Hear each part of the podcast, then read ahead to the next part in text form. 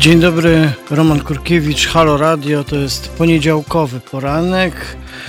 Dzisiaj 10 lutego 2020 rok, chwila po godzinie 7 rozpoczynamy nasze spotkanie poranne z Państwem, a potem całodzienne i całotygodniowe. E, przez pierwszą godzinę, nawet trochę więcej, będę z Państwem sam.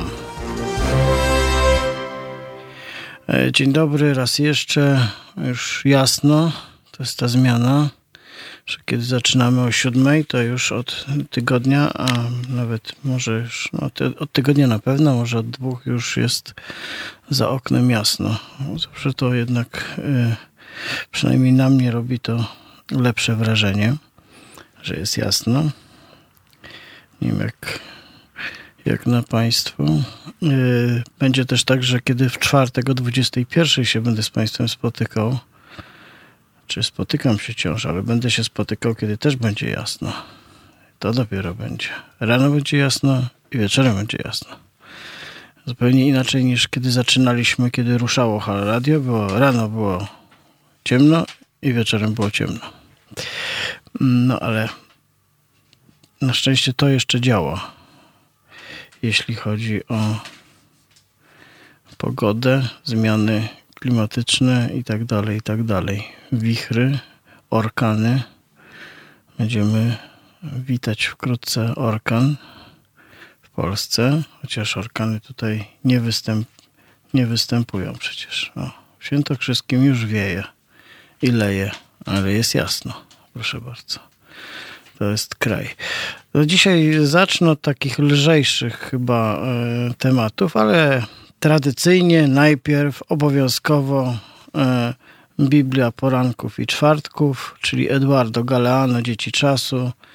I jak to mówią, zobaczmy, co Eduardo Galeano przygotował dla nas w swojej prozatorskiej książce Dzieci Czasu z podtytułem Z kalendarza dziejów ludzkości, co też w dziejach ludzkości dla Galeano wiąże się z 10 lutego. Zwycięstwo cywilizacji. Taki będzie tekst. A książkę wydało WAB, a przetłumaczyła pani Katarzyna Okrasko. Działo się to w północnym biegu rzeki Urugwaj. Król Hiszpanii podarował siedem misji jezuickich swojemu teściowi, królowi Portugalii. W skład podarku wchodziło 30 tysięcy mieszkających tam Indian Guarani. Indianie nie chcieli się temu podporządkować, a jezuitów oskarżonych o spiskowanie z nimi odesłano do Europy. 10 lutego 1756 roku w bitwie o Caillebotte powstanie Indian zostało stłumione. Wojska Hiszpanii, Portugalii, ponad 40 tysięcy żołnierzy, którym towarzyszyły konie, armaty, liczni złodzieje ziemi i łowcy niewolników, odniosły triumf. Bilans ofiar według oficjalnych danych zabitych Indian 1723 osoby, zabitych Hiszpanów 3, zabitych Portugalczyków 1. I takim akcentem cywilizacyjnym rozpoczynamy 10 lutego. Pewnie byśmy nie wiedzieli, gdyby nie Galeano akurat o tej historii. Chociaż nie wiem, czy to nie jest kanwa jednego ze słynnych filmów a o filmach pewnie dzisiaj trzeba powiedzieć. To jest chyba, no nie wiem, czy to nie jest taki wątek, który się mm, oglądaliśmy w filmie Misja. Tak. Natomiast i jakiś tam parę innych tego typu. Natomiast y, dzisiaj wydarzeniem widziałem rozpalającym emocje. Y, była nocna gala przyznawania tak zwanych Oscarów, czyli nagród filmowych Akademii Filmowej Amerykańskiej. Piękne komercyjne święto kina, yy, aczkolwiek no, możemy o tym powiedzieć, zawsze to kino, prawda, a nie coś dużo gorszego. Są rzeczy gorsze niż kino światowe i amerykańskie na świecie. Yy, w, oczywiście w, podczas e, obserwowania e, tej gali, przyznawania Oscarów, tych emocji, prawda, które są w jakimś sensie tak e, rozpalane, to mm, zadziwia mnie zawsze, że uruchamia się taka Polsce się uruchamia, na przykład na tak zwanych portalach społecznościowych. Taka, mm, takie kibicowskie wzmożenie, że Polak jest. Polak ma nominację, Polak może zwycięży, może będzie cud. To jest y, niesamowite, kiedy, y, można powiedzieć, y, takie zainteresowanie sztuką wysoką, jakim jest kino w tym wydaniu, przekłada się na takie zachowania, które znamy z innych zupełnie przestrzeni. I nagle ono z całą mocą tutaj wraca. Wszyscy trzymają kciuki za film Boże Ciało. Boże Ciało to, Boże Ciało tamto. Boże Ciało jest polskie, ale czy jest antykościelne albo antychrześcijańskie? Czy Polacy wygrają? W tym roku zresztą po raz pierwszy Akademia Filmowa Amerykańska przyznaje kategorię nawet nie w filmie obcojęzycznym, bo taka była dotąd kategoria, w której wygrywały filmy, które nie powstawały w Stanach, tylko, tylko gdzie indziej. E, no i zgodnie z oczekiwaniami tak zwanych fachowców, którzy okazali się tym razem fachowcami, bo w tej sprawie po, udało im się przewidzieć coś, co nie było bardzo trudne do, mm, do przewidzenia. E, wygrał zresztą w kilku kategoriach film południowo-koreański Parasite, Pasożyt.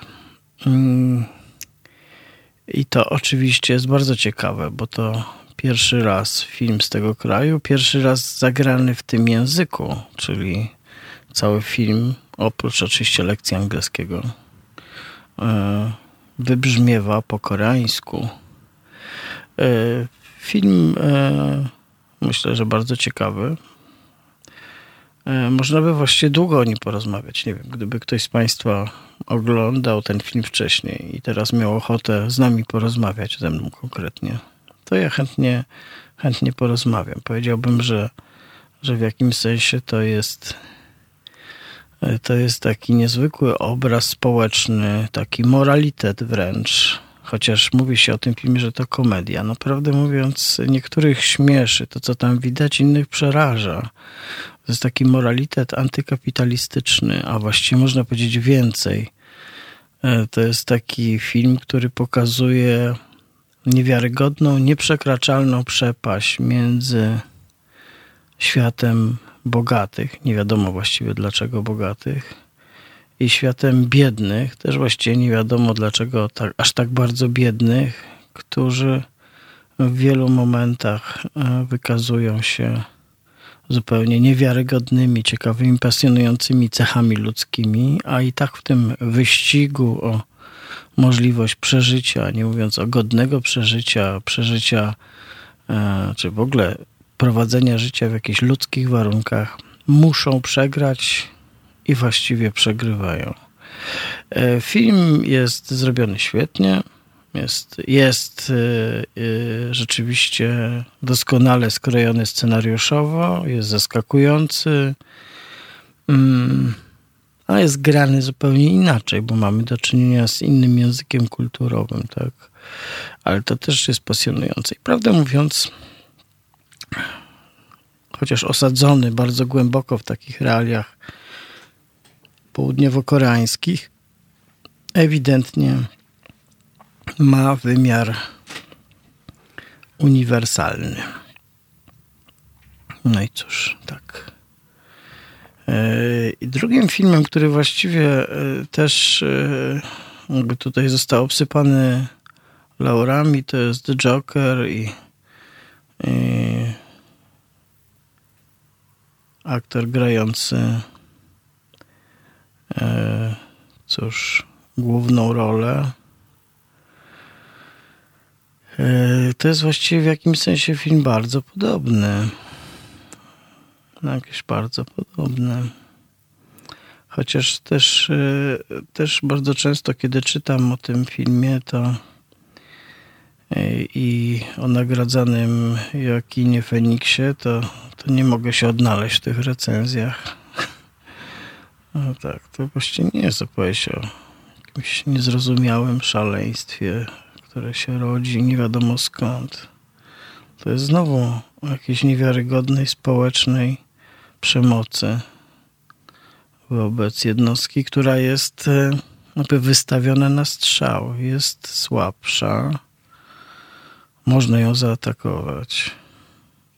A kiedy zaczyna się bronić, to staje się mordercą. Bardzo ciekawe, że akurat w Jokerze takim e, tak naprawdę wielkim oskarżonym są media. Media. No tak. Więc oczywiście, jak widać, nawet ja się rozpaliłem jakoś przeglądając e, doniesienia z frontu Oscarowego. Chociaż nie, nie jest tak, że zarywam noc z tego powodu. E, albo nie mogę się doczekać.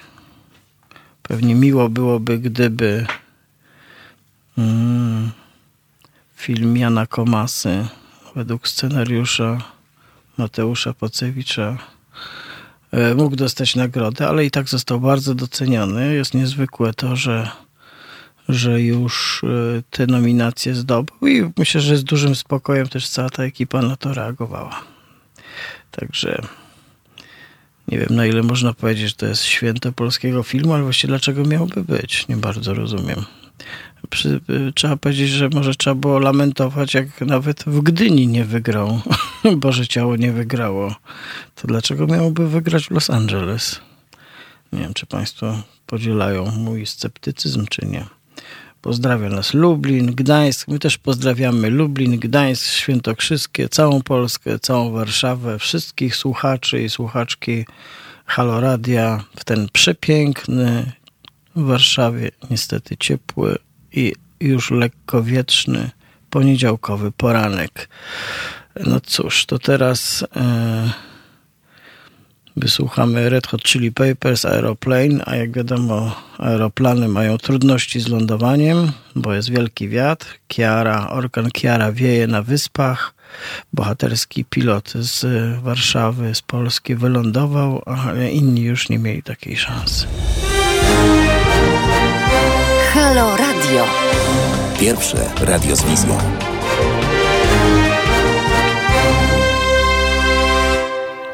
Roman Kurkiewicz, dzień dobry. To jest poniedziałkowy poranek w Halo Radio. Jest 10 lutego 2020 roku, 20 minut po godzinie 7 rano. Witam się z Państwem serdecznie po raz kolejny. Rozmawiałem, a właściwie snułem taki monologiczny tutaj wątek na temat mm, Oscarów. Nie wiem, pewnie można o tym nie mówić, ale właściwie dlaczego nie? Dwa słowa jeszcze właściwie chciałem poświęcić yy, nagrodzie dla Brada Pitta, który dostał nagrodę za rolę drugoplanową. I to jest właściwie, zacząłem się zastanawiać na tym, kto decyduje o tym, która rola jest drugoplanowa, bo akurat w tym filmie rola drugoplanowa była rolą pierwszoplanową, co zresztą E, pokazuje, e, pokazuje ta nagroda. E, pewnego razu w Hollywood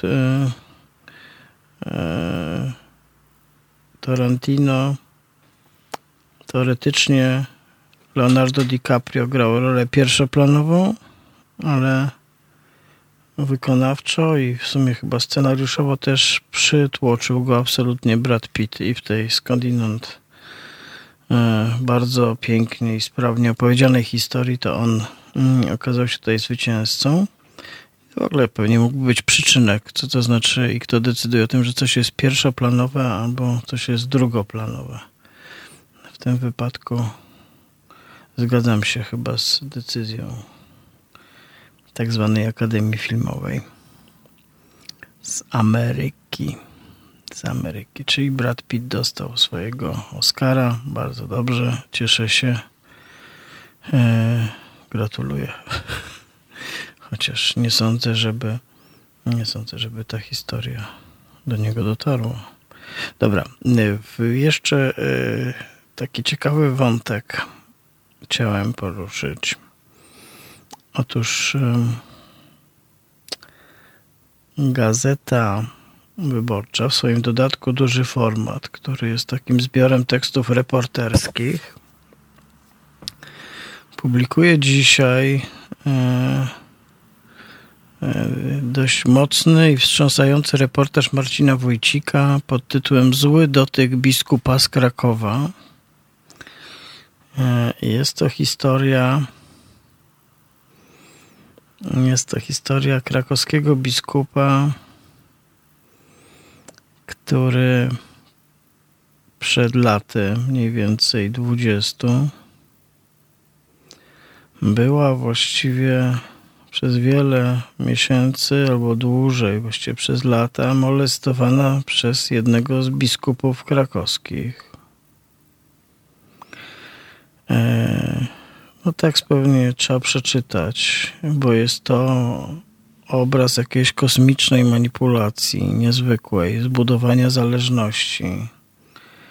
Mm, wszystko to jest okraszone oczywiście religijnym sosem. Każdy akt molestowania kończy się modlitwą za rodzinę dziewczynki molestowanej, która po tym jak zobaczyła film Claire braci Sekielskich, nie, Claire nie był Sekielskich, tylko Claire był oczywiście e, przecież e, Boże, dobra. Wiadomo, czyj był Claire. Ale kiedy zobaczyła i Claire, i potem Sekielskich, to zrozumiała, co właściwie się wydarzyło w jej życiu i skąd się biorą różne, różne kłopoty. Natomiast y, dlaczego mówię o tej historii? Nie, nie dlatego nawet, że jest ten reportaż, bo on jest wart przeczytania. E, jest wstrząsający jakby jest pokazany w takim niezwykłym zbliżeniu, taki cały spektakl właśnie manipulacji, takiego osaczenia ofiary, takiego zbudowania całej e, takiego całego moralnego szantażu opartego zresztą na, na religii, na wierze, na e, jakby nie, na to nie patrzeć również na autorytecie biskupa, bo taki taki e, taki ona e, żywiła do swojego molestatora, tak to nazwijmy. Natomiast powiedzieć chciałem o tym, że równocześnie wczoraj kuria krakowska wydała taki komunikat,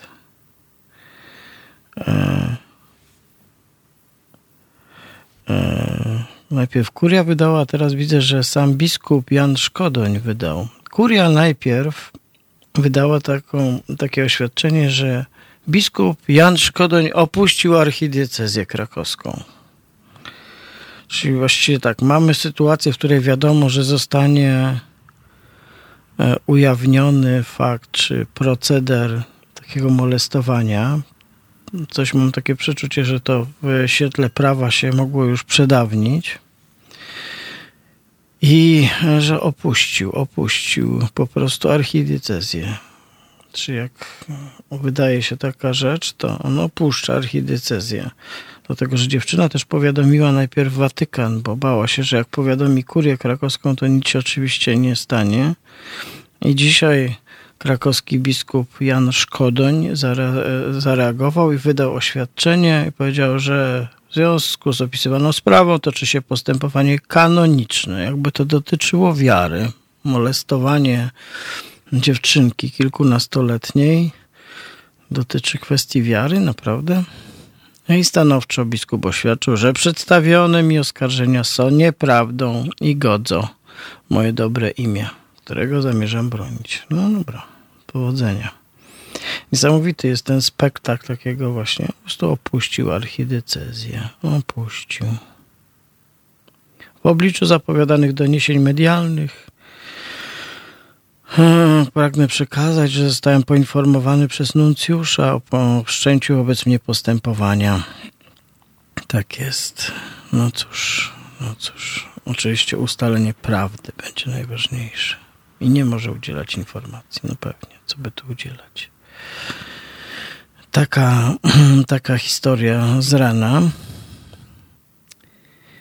E, też pojawia się tam oczywiście biskup krakowski Marek Jędraszewski, który uspokaja księdza w czasie, kiedy już było wiadomo, że powstaje tekst na ten temat, uspokaja, mówiąc do swojego biskupa podwładnego, no te wszystkie zarzuty są takie niejasne. No tak, takie są niejasne. Smarzowski oczywiście bardzo dziękuję. Nie wiem, jak mógł mi zniknąć e, Smarzowski z głowy, ale po prostu zniknął. Może jest za wcześnie, a kawa dopiero się robi. Kawa dopiero się robi. E, oczywiście czekam na taki Oscarowy film, w którym może Kościół zostanie zaatakowany w filmie z Polski. Co taki, bis, taki, taki fabularny film o biskupie Janusz Szkodoniu. To byłoby coś chyba. To jest piękna opowieść.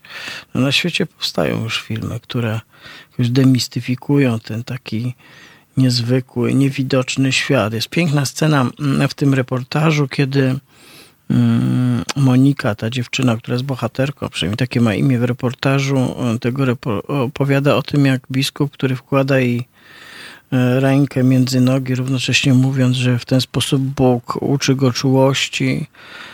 Ona opowiada, jak on zmienia głos, rozmawiając przez telefon, że kiedy podczas ich spotkania w kurii zresztą, gdzie tam a gdzie indziej, czy tam w innym kościelnym budynku, dzwoni telefon to i biskup odbiera, to zaczyna mówić takim święto jebliwym głosem, takim namaszczonym, pełnej duchowości, zmienia wysokość i barwę głosu, po czym wraca do swojego normalnego, męskiego, twardego języka. Bardzo ciekawe. Bardzo polecam ten tekst, e, ten reportaż. Mm, Gazecie Wyborczej. No i będziemy śledzić, co się dalej dzieje z, e, z biskupem o nazwisku Szkodoń, nomen omen, e, Marcina Wójcika. Taka historia od rana. Oscarowa, można by powiedzieć. A w, w kolejnej części, po tym jak wysłuchamy kultowej Dolly Parton z jej Jolene, to opowiem Państwu taką historię trochę jak z Galeano, tylko taką, którą ja wygrzebałem. Niestety nie mogę znaleźć, u kogo to wygrzebałem i kto napisał ten krótki tekścik, ale będzie bardzo, bardzo smakowity. To teraz, y, cóż, w Halo Radio Dolly Parton.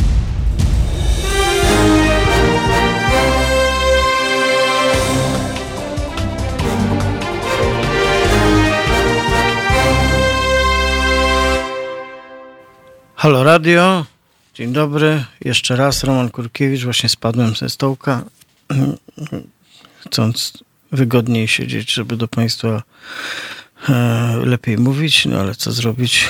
Do stołków tutaj nie jesteśmy specjalnie przyspawani. E, jest 10 lutego 2020 rok, e, godzina 7.33, mniej więcej, wkrótce.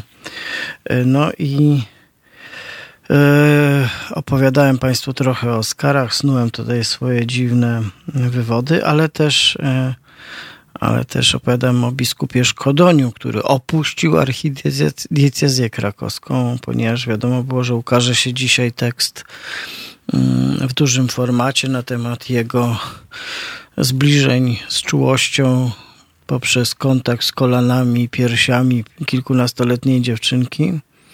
E, z czułością, której uczył go Bóg oczywiście. Jest, jest coś niesamowitego w tym. Właśnie piękna też niezwykłość jest, że, że kobieta młoda, bo ona, potem jest jej historia mm, tak zwanego zamąż pójścia czy małżeństwa, zresztą też e, patologicznego z różnych powodów, ale bardzo katolickiego. E, ona odtwarza tę opowieść w taki niezwykły sposób, e, w takim sensie, że te, widzimy te sceny i te dialogi wymieszane. Taka lubieżność e, połączona z najwyższą formą dewocji i właściwie, ponieważ to był taki haczyk na nią, który ze strony biskupa działał, to on z tego korzystał bardzo niezwykle intensywnie i stale. Nie, niezwykła, niezwykła opowieść, bo, bo wchodzimy w taki wymiar właśnie szczegółu intymnego i oglądamy właściwie działanie sprawcy. który oczywiście będzie dążył do prawdy, no bo jakże inaczej. Ale mm, obiecałem Państwu zupełnie inną historię. I to jest co prawda historia, która może z takich powodów formalno-kalendarzowych powinna być przeczytana wczoraj, ale wczoraj mnie tutaj nie było. Więc przeczytam króciutki tekścik Państwu, taki wspomnieniowy. Bo dlaczego ciągle mamy jakichś nieciekawych biskupach rozmawiać? Jakoś nas to wciąga nas ten wir. Wciąga nas ten wir, ale wiry, jak wiadomo, mają niewiarygodną siłę. Więc wyrywam się z, z, tego wira i przenoszę się zupełnie gdzie indziej. Otóż 13 lat temu zmarł Alejandro Finisterre, anarchistyczny poeta, weteran wojny Mm, domowej w Hiszpanii i wynalazca stołowego futbolu, tak zwanych piłkarzyków. Nie wiem, czy Państwo wiedzieliście, kto wynalazł piłkarzyków, ale to właśnie Alejandro Finisterre wynalazł. E, Alejandro był jednym z dziesięciu dzieci radiotelegrafisty z małego galicyjskiego miasteczka. Kiedy miał 15 lat, wyjechał do, do Madrytu, żeby się uczyć ale żeby opłacić szkołę, chwytał się najróżniejszych prac, y, pracował w drukarni, y, był korepetytorem, sprzedawał gazety i pracował jako robotnik na budowie. W 1936 roku dołączył do republikańskiej y, rewolucji walczącej przeciwko faszystowskiemu zamachowi generała Franco. W listopadzie E, dom, w którym był, został zbombardowany. Alejandro został ranny. E, podczas rekonwalescencji w Katalonii poruszyła go ogromna ilość inwalidów wojennych, w tym wielu dzieci. E, przejęty tym, że już nigdy nie będą mogły grać w piłkę i zainspirowany tenisem stołowym, z kilku prętów i drewna sosnowego stworzył stół do futbolu, który nazwał Futbolin – po zwycięstwie e, generała Franco w wojnie domowej w Hiszpanii e, oczywiście był zmuszony do ucieczki z Hiszpanii. Trafił do Francji, gdzie z kolei był internowany i więziony.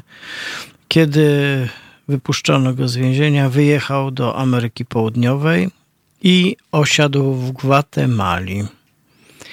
I w 1952 zarobił pierwsze pieniądze na swoim wynalazku, czyli na piłkarzykach.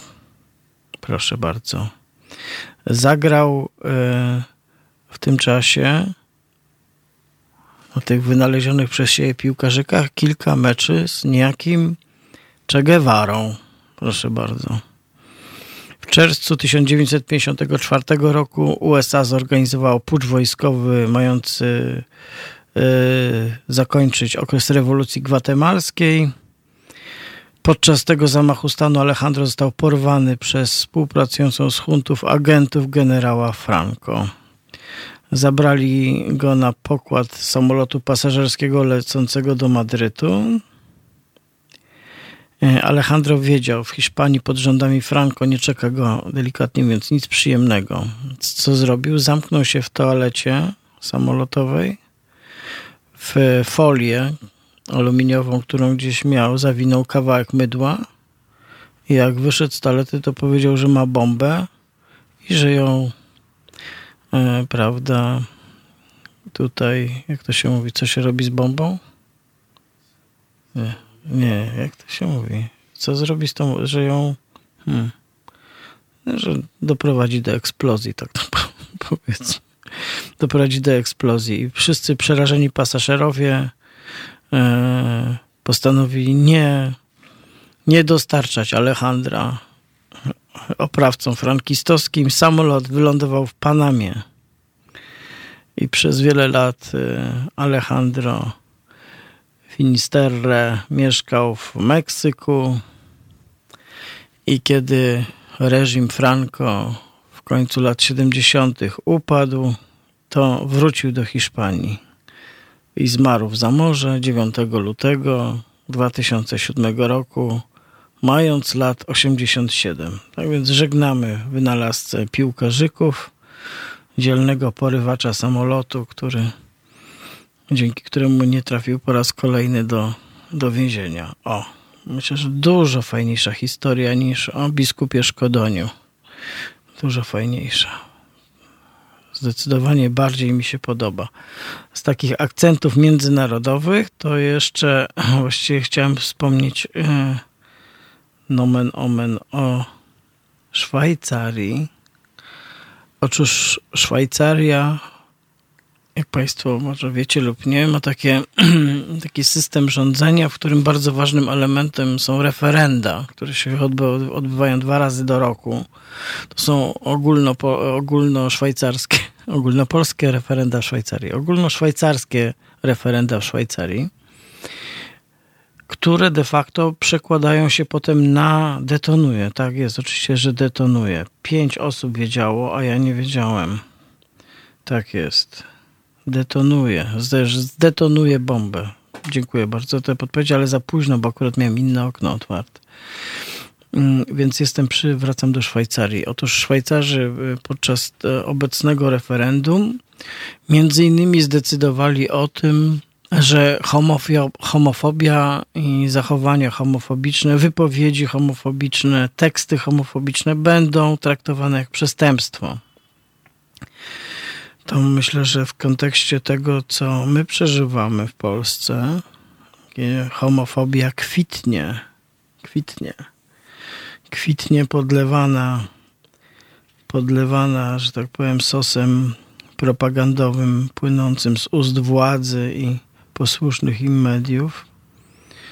Mówiliśmy o tym chyba przed tygodniem, kiedy wspominałem Państwu o wstrząsającym reportażu Janusza Schwertnera w Onecie na temat śmierci 15-letniego Wiktoria, Wiktora, Wiktora, Wiktorii w Warszawie, a Szwajcarzy to. Z drugiej strony trzeba też Szwajcarom przypomnieć, że szykują się do rocznicy, którą będą obchodzili za rok. To będzie 40, nie, to już będzie 50 rocznica. 50 rocznica przyznania praw wyborczych kobietom w roku 1971 Szwajcarzy dopiero przyznali prawa wyborcze kobietom. Wiele, wiele lat po tym, jak kobiety takie prawa wywalczyły sobie w Polsce w 1918 roku. Więc Szwajcarzy, jak to się mówi, czasem no, krótko z przodu, długo z tyłu, prawda? Czasem do przodu, czasem gdzie indziej. No ale y, za obecne rozstrzygnięcie referendalne.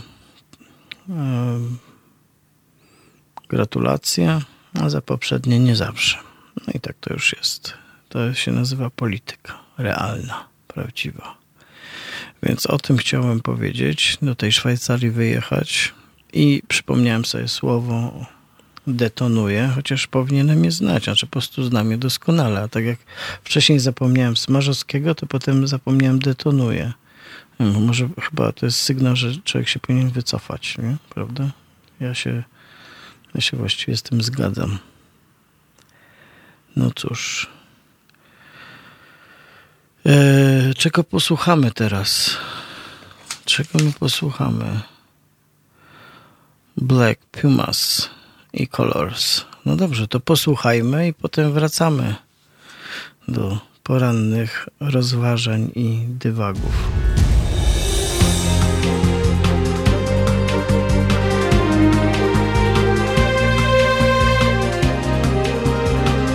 Halo Radio. Roman Kurkiewicz, dzień dobry, to jest Halo Radio i nasz poniedziałkowy poranek. Zaczynamy kolejny tydzień lutego i zaczynamy go 10 lutego. 10, 10 lutego 2020 rok. Jest godzina za 12 minut ósma.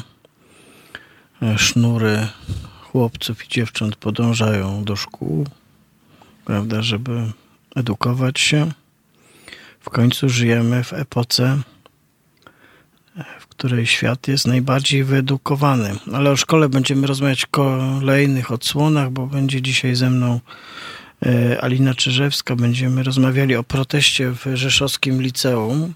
Proteście, który przygotowali uczniowie i uczennice, ponieważ tam pojawiły się takie formy nacisku na to, jak mają wyglądać uczniowie w szkole. No, taki, tak, pojawił się tak zwany tak zwane mm, zalecenia w sprawie dress kodu. Dress kodu, czyli tego, jak wolno się ubierać, jak należy się ubierać, jaką można mieć fryzurę, jaki można mieć makijaż. Ja znowu bez makijażu dzisiaj rano i może dlatego zapominam tych słów, prawda? Detonuję, smażowski. Jakbym miał makijaż, to bym chyba lepiej funkcjonował, tak coś czuję. Bym się może bardziej sprężył. Nie wiem, nie wiem. Nie wiem, co Państwo o tym mm, myślicie, ale może, może to jest zły trop. Ferie. Ferie to się zaczęły w Warszawie. Proszę Państwa. Nie wiem, czy wiecie, ale Polska jest podzielona na różne sposoby. Na województwa, na strefy klimatyczne, na dominację grup głosujących na konkretne partie, ale też jest podzielona tak, że w różnych częściach kraju ferie są w różnym czasie. Żeby wszyscy do Zakopanego nie jechali w tym samym momencie. Taki jest pomysł. Więc akurat w Rzeszowie nie ma ferii teraz. W Warszawie są.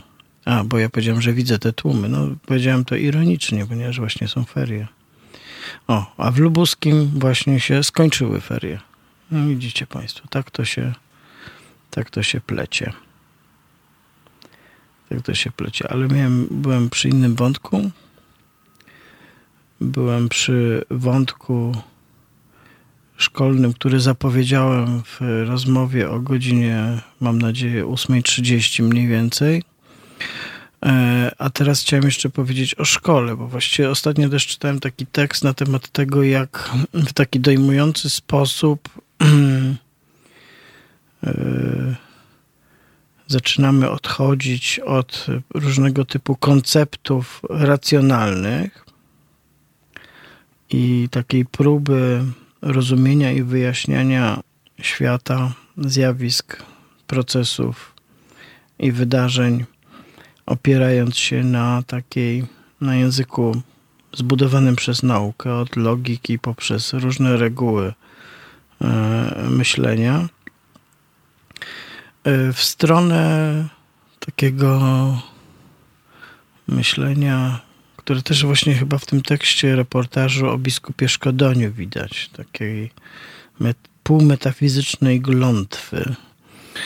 I y, pomyślałem sobie, że to jest taka, że może można o tym myśleć w taki sposób, że, że to jest taka zemsta byłych uczniów, że jak się są poddawani przez tyle lat takiej presji, żeby się uczyć czegoś, co ma być racjonalne, co jest wymagające, co ma sztywne reguły.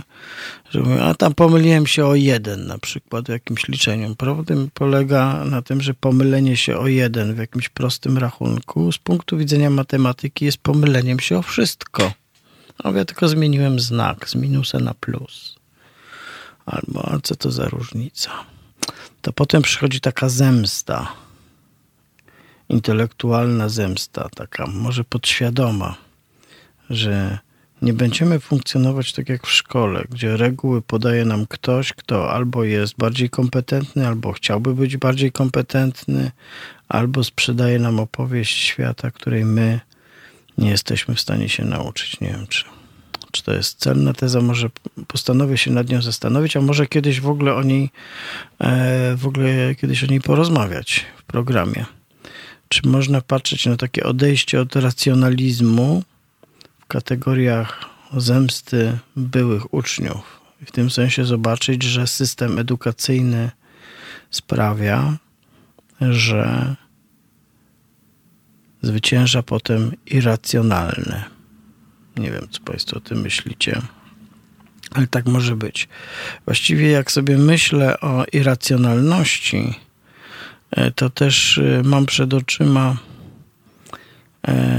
najnowszy numer tygodnika Przegląd, gdzie mamy innymi tekst o tym, czy sensowne jest kupowanie mm, samolotów F-35 przez Polskę. Właśnie minister obrony narodowej ogłosił, że kupimy, wydamy na gigantyczną kasę i na sam zakup i potem na procesy wdrażania.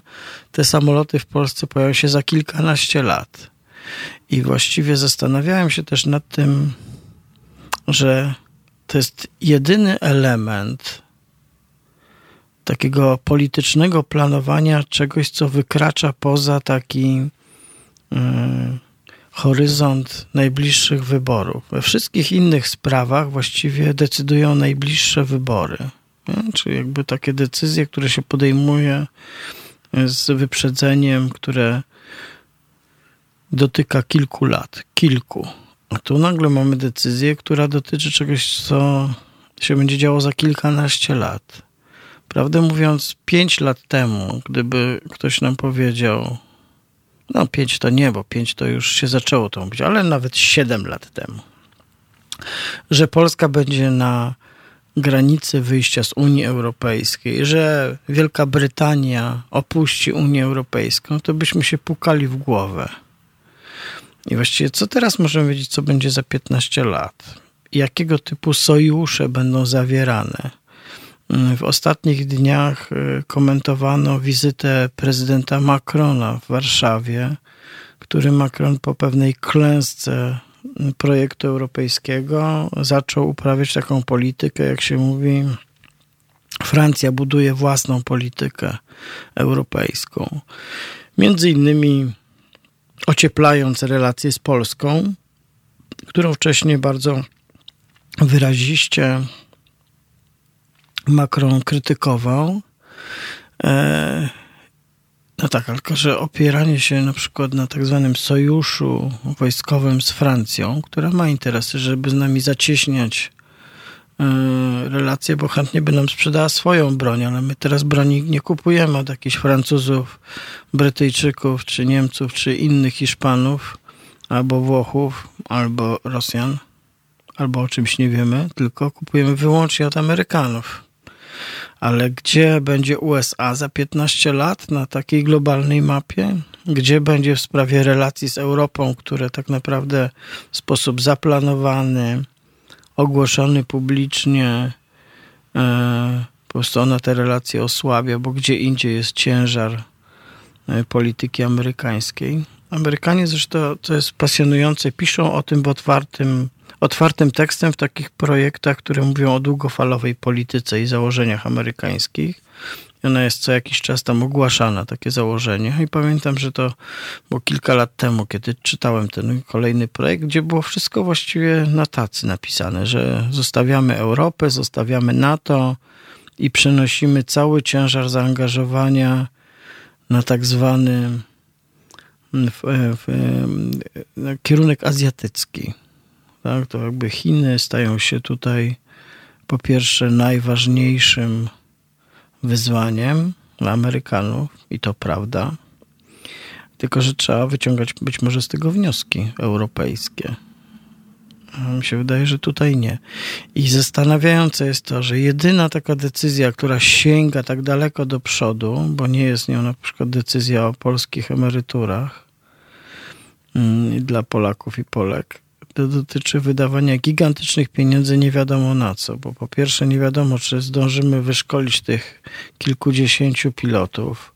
Po drugie, czy oni w ogóle będą włączeni takiej struktury e, zarządzania takimi samolotami jak F-35. Po trzecie, w tym tekście, o którym Państwu wspominałem z, z przeglądu, e, to jest tekst E, już Państwu mówię, on jest zatytułowany Pożeracz budżetu. E, tak, zaraz tutaj jeszcze podam Państwu autora. To w najnowszym tygodniku Przegląd mamy ten tekst. Szukam go, szukam. Szukam go, szukam nie mogę znaleźć. Jest. Pacina, pana Marcina Ogdowskiego tekst. F-35, niewidzialny samolot i widzialne problemy. No i właśnie to jest e, fenomen, że to jest samolot, który w ogóle służy do zupełnie innych zadań niż tak naprawdę Polska będzie do nich kiedykolwiek e, chyba zdolna, przynajmniej w przewidywalnym czasie. Także jest to bardzo wszystko dziwne. Gigantyczne pieniądze wydawane lekką ręką, a równocześnie i odłożone w czasie, prawda? Bo to jest coś takiego, co, kto i co nam będzie groziło za 15 lat, kiedy my nie jesteśmy w stanie przewidzieć, jaka będzie pogoda za pół roku i jakich jakie będą konsekwencje zmian pogodowych. No i taki to mamy tutaj dramat. No i w tej dramatycznej chwili to chyba trzeba, e, będziemy słuchać Label i Lady Marmalade, a potem już minie godzina ósma i wejdziemy w kolejną godzinę naszego poniedziałkowego poranku w Halo Radio.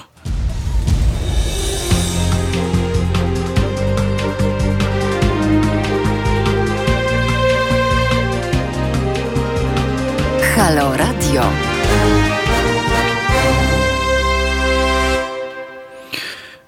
Halo Radio, poniedziałkowy poranek, minęła godzina ósma, właściwie już 7 minut temu minęła. Roman Kurkiewicz, serdecznie Państwa witam w tej kolejnej godzinie. E, I w tych naszych tutaj rozmowach o biadoleniach o Polsce właściwie mam taki, teraz taką potrzebę, bo w krótkiej przerwie muzycznej, kiedy Państwo sobie słuchaliście muzyki, to ja przeczytałem post na Facebooku, który wrzucił Piotr Ikonowicz pół godziny temu. I właściwie to jest taka historia, która sama w sobie jest gotowym tekstem, właściwie reportażem z polskiej rzeczywistości i dotyczy Wołomina.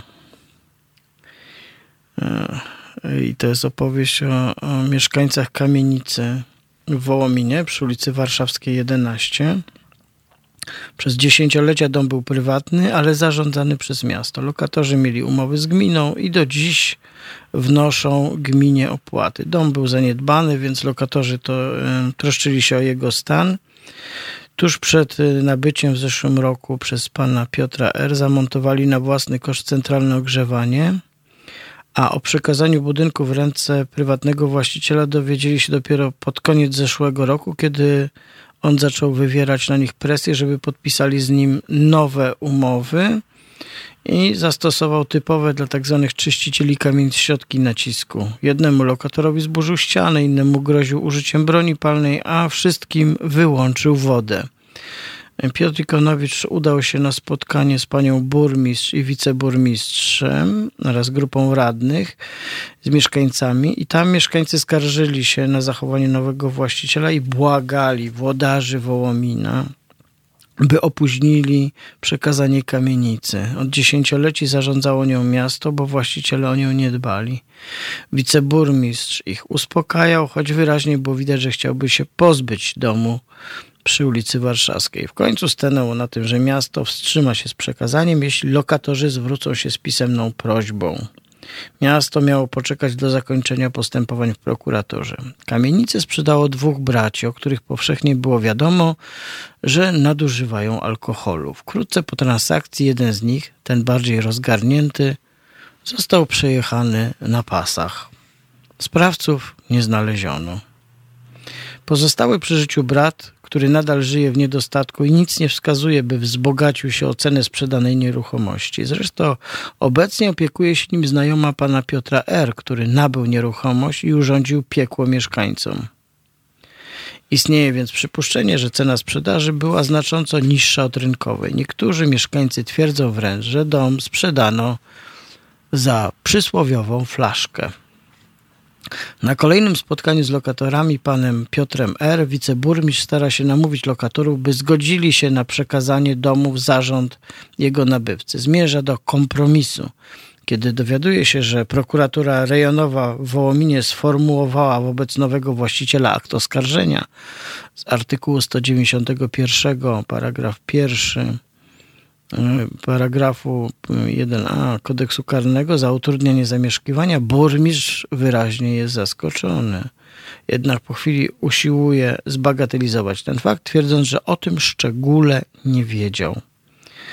E, stara się przekonać lokatorów, że przekazanie kamienicy może odbywać się w atmosferze wzajemnego zaufania i kompromisu. Jego starania udaremnił jednak sam Piotr R., wysyłając dzień wcześniej do lokatorów pisma, w których zapowiadał podwyższenie czynszów o 500% i nowe umowy. Właściciel nie przyjmuje do wiadomości, że zgodnie z prawem po nabyciu kamienicy stał się stroną dotychczas obowiązujących umów. Groził natomiast, że niepodpisanie tych umów będzie skutkowało eksmisją w ciągu 24 godzin i zutylizowaniem całego dobytku mieszkańców. Kiedy określiłem takie metody jako bandyckie, e, Piotr R. powiedział, czy zapowiedział, że wezwie policję. Znaczy, że idzie po policję. Skądinąd wiadomo, że ten były funkcjonariusz służby więziennej i były policjant jest z policjantami z Wołomina w bardzo dobrych stosunkach. Jak opowiadał na spotkaniu jeden z lokatorów, kiedy w obecności funkcjonariuszy miejscowej policji Piotr R. groził mu użyciem broni, ci nie sporządzili z tego zdarzenia nawet notatki. Tym razem policjanci odmówili jednak podjęcia interwencji ze względu na obecność mediów. Stanęło na tym, że burmistrz ma zaproponować Radzie Miasta debatę nad przekazaniem nieruchomości i to radni mają zdecydować, czy miasto zostawi mieszkańców na pastwę człowieka, który zachowuje się jak czyściciel kamienic, nęka ich i zastrasza. To był taki wstrząsający z rana post y, Piotra Ikonowicza z Kancelarii Sprawiedliwości Społecznej, jednego z tych niewielu ludzi, którzy takich sprawach interweniują, jeżdżą, stoją, zabierają głos, próbują bronić ludzi, którzy często wydani są na działania y, i opresję. Tak. No. Yy, no i to jest właśnie taka Polska. Zaczęliśmy Wielką Polską z Krakowa i z biskupa, od biskupa Szkodonia, który opuścił archidiecezję krakowską. A wylądowaliśmy w Wołominie w sytuacji, w której oglądamy taki znany skądinąd spektakl czyszczenia kamienic. No cóż, być może być może zamiast kupowania F-35 należałoby budować domy dla ludzi, żeby mogli mieszkać i nie byli zdani na łaskę, a raczej przeważnie niełaskę e, nowych właścicieli. W ostatnich dniach też przez Polskę przebiegła taka informacja o tym, że pewien biznesmen z Konina, wydaje mi się, e, który prowadzi również fundację pomagającą rodzinom, które mają dzieci z niepełnosprawnościami. Wybudował blok mieszkalny, który podarował miastu. I tam kilkanaście rodzin znalazło e, czyste, spokojne i stabilne lokum. E, też wstrząsające było to, że cena wybudowania tego całego bloku, chyba z wyposażeniem w ogóle, bo te mieszkania już były wyposażone, przynajmniej jeśli chodzi o kuchnię, łazienkę, to, to było 3,5 miliona złotych. I oglądałem też ten blok na zdjęciu. Bardzo porządnie ten blok wyglądał. Ludzie komentujący to wydarzenie e, pisali, że za chwilę skarbówka się zabierze za biznesmena, który wykonuje takie niecne czyny. No rzeczywiście. Jak tak można? 3,5 miliona złotych. To przecież można naprawdę już porządną brykę kupić. Zamiast bloku dla nieznanych sobie często ludzi. Zupełnie osobiście. Więc przed panem z Konina, który zbudował blok i ofiarował go miastu dla mieszkańców, chylimy czoła a przed zakupowiczami F-35 wręcz przeciwnie. Wręcz przeciwnie. Zresztą też e, czasem tu rozmawiamy, czy dość często w Halo Radio o tych problemach mieszkaniowych z różnych powodów. No jestem ciekaw, czy polityka w tej sprawie byłaby w stanie wyjść poza taki przedział tych najbliższych lat, czy mogłaby uciec z takiej partyjnej niemożliwości. Jak tutaj lekką ręką można wydać kilkanaście albo więcej miliardów złotych na zakup 30 samolotów, które de facto ani pewnie nie będą mogły tak szybko latać, bo trzeba przeszkolić pilotów. Te szkolenia będą trwały latami, głównie w Stanach. Też nie wiadomo w ogóle o jakiej wojnie mówimy w przyszłości, ani też jakiej roli tych samolotów.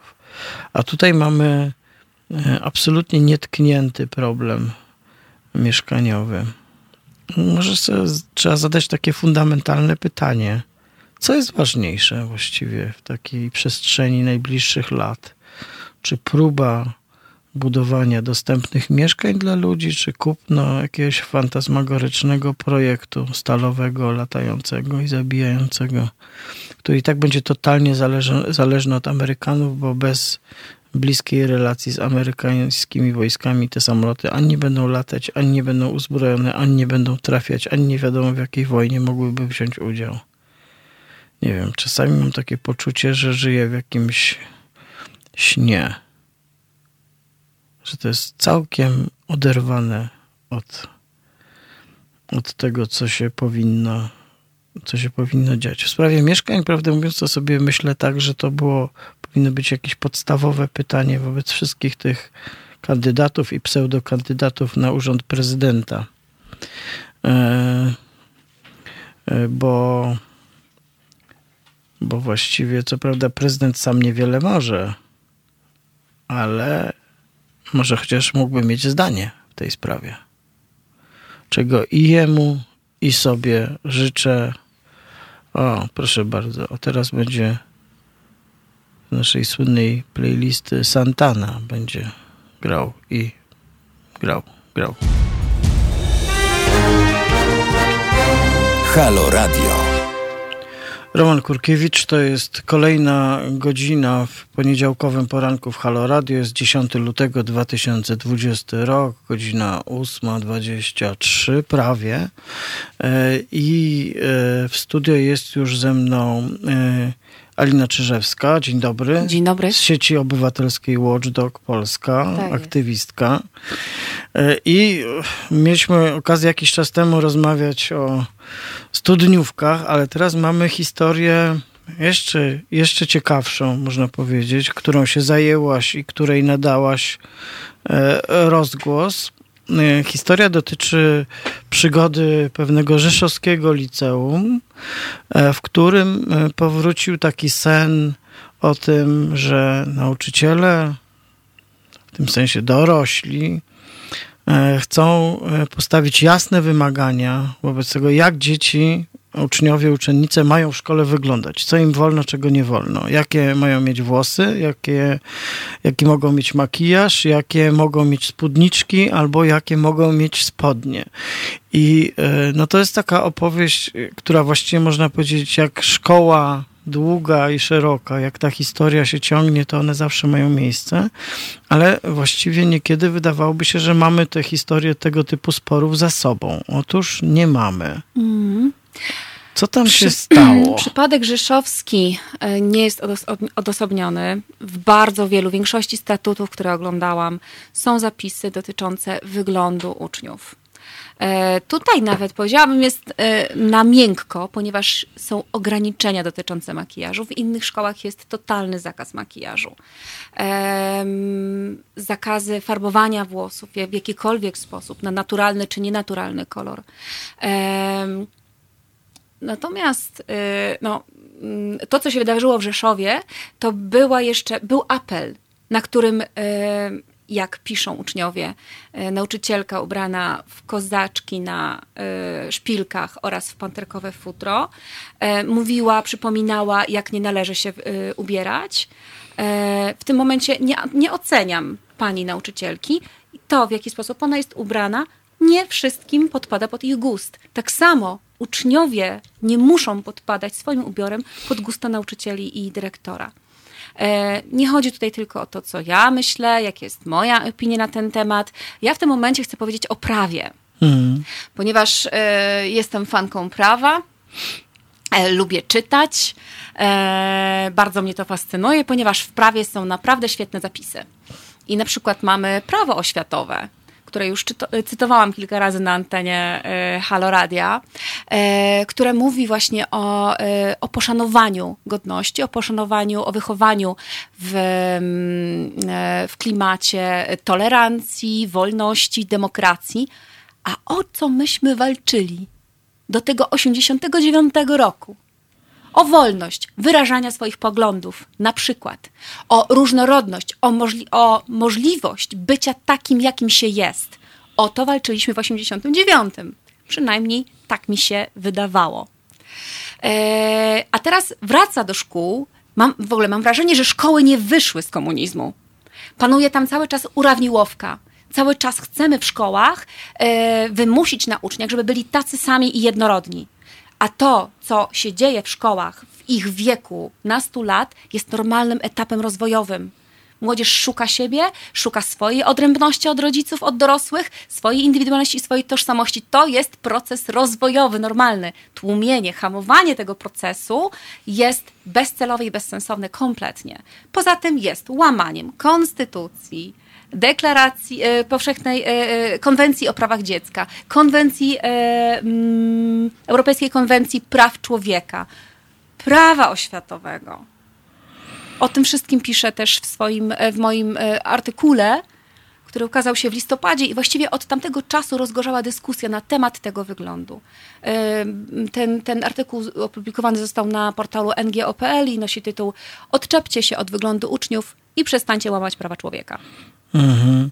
No właśnie ten spór trwa e, od dawna, bo on jest e, zawsze, można powiedzieć, że to jest bardziej e, kwestia tego, w jaki sposób można swoją władzę okazywać i demonstrować, tak? No bo to tak naprawdę trudno znaleźć zależność między na przykład wyglądem, czy formą dbania o swój wygląd, również jeśli on ma, nie wiem, taki wymiar manifestacyjny, a na przykład tym, do czego szkoła jest powołana, czyli głównie do edukacji, ale może tu się pojawia taki argument, że to chodzi o to, żeby szkoła też wychowywała. I to znaczy, że szkoła ma wychowywać jakiegoś wyglądu. I teraz okazuje się, że jest jakiś wygląd, który jest naturalny, dopuszczalny, oczekiwany i wymagany. To jest bardzo pasjonujące, bo to są rzeczy, które są kompletnie niedookreślone przecież, nie? Oczywiście, a prawo. y, Rozgraniczmy dwie rzeczy. Jedna rzecz, co uważamy, że się powinno, a druga rzecz, co jest w prawie. W prawie nie wolno regulować norm kulturowych. Znaczy, wolno. Na przykład w Korei, gdzie reguluje się y, rodzaje fryzur, jakie może mieć obywatel czy obywatelka. Jasne, są takie kraje, ale my chyba się od tego y, odcięliśmy i wypisaliśmy z tego reżimowego porządku. E, mamy obecnie takie prawo, w którym zapisy prawa muszą być jednoznaczne, niepodlegające jakiejś subiektywnej interpretacji, muszą być określone. Prawo musi być jednoznaczne i jasne, a nie może dopuszczać tego, że ktoś nam wyciąga wobec nas skutki prawne, bo tym są oceny z zachowania na przykład, na podstawie swojego gustu albo swojego widzimisię. Statut, w którym określa się wygląd, którym szkoły bezprawnie określają wygląd, jest takim prawem. A mamy jednocześnie hierarchię aktów prawnych w Polsce, czyli nad statutem są ustawy i konstytucja oraz umowy międzynarodowe i żaden statut żadnej szkoły nie może regulować czegoś, do czego nie ma podstawy prawnej i nie może łamać konstytucji i ustawy. Proste, mi się wydaje, że o tym powinno być uczone na WOSie. Tutaj wśród naszych słuchaczy, którzy nas y, słuchają i y, co gorsze obserwują, Ojej, tak, bo na YouTubie nas obserwują. dobrze, Wszędzie tu mamy kamery. dobrze. Widać, widać nas. Nie wiem, ja mam naturalny kolor włosów, których nie mam, więc Ja ja, mam się. nienaturalny. No właśnie. To jest pytanie, czy Halo Radio będzie miał taki regulamin, powie, zapraszamy tylko rozmówczynie, które mają naturalny kolor włosów i wtedy koniec. Ale chcę powiedzieć o czymś innym. No. Chcę powiedzieć o tym, że tutaj bardzo się pojawił ciekawy kontrargument przywołany przez jednego ze słuchaczy, e, który mm, jest moim zdaniem mocnym argumentem, który mówi o tym, dlaczego na przykład pomysł na tak zwane mundurki czy ujednolicenie ubioru w szkole jest dobrym pomysłem. I e, to jest argument, który mówi coś takiego, że jeśli istnieje taki wymóg, to w ten sposób on właściwie też zgodnie z prawem i z różnymi naszymi prawami, zaspokaja pewną bardzo ważną i wysoko stojącą potrzebę równości traktowania dzieci. To znaczy, że na przykład ubiór e, może być manifestacją i bywa, i oczywiście tak jest, na przykład zamożności danego dziecka, co sprawia, że z kolei dzieci mniej zamożne e, i czują się, i mają prawo się czuć dużo gorsze. To jest akurat mocny argument, że ten pomysł na y, pewną, y, możemy nazwać to obrzydliwą swoją uniformizację, e, Mhm. on ma w sobie też element czegoś, co jest ciekawym e, sposobem myślenia o ważnej wartości, tak? Czyli, że na przykład to, że ktoś ma złote kolczyki, tak może być, że one są właściwie niewidoczne, ale z drugiej strony mówią, no, ona ma złote kolczyki, bo może mieć, tak? Bo jej rodzina jest e, taka. Więc to jest ciekawy argument, nie? Jest to ciekawy argument, dwie rzeczy Mocny. w tej okazji. Po pierwsze, nawet jeżeli ma, szkoła wprowadza mundurki, to może wprowadzić tylko mundurki, a nie zakaz farbowania włosów czy noszenia kolczyków, ponieważ to należy do sfery wygląd- wyglądu, a nie jednolitego stroju. E, jednolity strój to jest pojęcie, które jest użyte w ustawie. I mamy artykuł setny prawa oświatowego, który mówi o tym, w jaki sposób szkoła może wprowadzić mundurki. Może to zrobić. Jednolity strój to się nazywa. Tylko, że nie może tego sobie zrobić autorytarnie, narzucając swoją wolę y, jako dyrektor czy rada pedagogiczna. Te mundurki muszą być skonsultowane i z samorządem, i z radą, e, z radą rodziców. Mówi o tym artykuł setny, czyli zobaczmy, jest uzgodniona pewna Wspólnie umawiamy się na pewne zasady. Na tym polega demokracja. Wspólnie rozmawiamy i umawiamy się, konsultujemy ze sobą, czy takie, czy owakie. Jeżeli chcemy mundurki, to jak one wyglądają, czy tak, czy siak. E, I tak, wówczas można. Jak najbardziej. E, jeżeli w ten sposób demokratyczny zostaną wprowadzone mundurki, to okej. Tak, no to też mówimy Ale tak. nie to jest- kastrowanie dzieciaków z ich indywidualności bez podstawy prawnej, bezprawnie. Jasne, to jest jakby, to jest y, bardzo celna uwaga, czyli jakby sposób podejmowania tej decyzji jest Tak. tutaj ważny. Z tego tak? co wiem, e, ten, te zapisy statutu e, w rzeszowskiej szkole, powtarzam, to nie są najgorsze zapisy, jakie widziałam. One nie były przedyskutowane w ogóle w żaden sposób. Akurat tutaj nie ma obowiązku przedyskutowywania tego z rodzicami czy uczniami, ale jeżeli szkoła, a ta szkoła mieni się otwartą szkołą, to jednak oczekiwałabym nie tylko deklaracji słownej, ale również postępowania w sposób, który upodmiotawia osoby, wobec których tworzymy to prawo. Tak, ja bym, y, bo jak z kolei jakby rozumiejąc te racje, które stoją za tym argumentem, który tu przywołałem, y, o tym poczuciu tego, że to może zatrzymywać taki proces właśnie y, y, manifestowania na przykład własnej zamożności. Bo dzieci też to lubią, to też y, sobie powiedzmy wprost, to nie jest, albo tego nie zauważają. Y, Też jest jakby pytanie o to, czy dzieci które nie mają takiej możliwości, żeby się ubierać dobrze i zamożnie, jak one to odczuwają. To powiem tak, że y, y, ten podstawowy element oczywiście jest ważny, czyli te, to współdecydowanie, aczkolwiek też bym go nie fetyszyzował. Z drugiej strony kwestia dotyczy fryzur, tak, na przykład czy makijażu, czy nie wiem, paznokci, a tutaj y, to już właściwie nie jest kwestia finansowa, bo to są bardzo dzisiaj tanie rzeczy, tak? Znaczy Tak. myślę, że pofarbowa- można sobie włosy samym pofarbować. Tak. Akurat y, nie jestem specjalistą. Raz w życiu to zrobiłem, kiedy y, ufarbowałem sobie brodę na bal przebierańców. Mm, Częściowo się udało, ale niektórzy mnie nie poznawali. To było śmieszne. Ale jakby, że to nie jest to kryterium. Natomiast tak naprawdę myślę sobie o tym, że to jest taki element tego, to, co mnie w tym najbardziej boli, bo ja jestem z pokolenia, które z jednej strony przeżyło e, e, całą szkołę podstawową w tak zwanym właśnie mundurku, który wspominam jako coś obrzydliwego. No ja w portuszku chodziłam jeszcze. No tak, ja właśnie bez fartuszka, nie pamiętam jak to było. No nie, takie mieliśmy, takie bluzy jakieś okropne. Bluzy, Takie z- z- stylonowe. Takie Tak, tak, no po prostu koszmarne to było, koszmarne to było.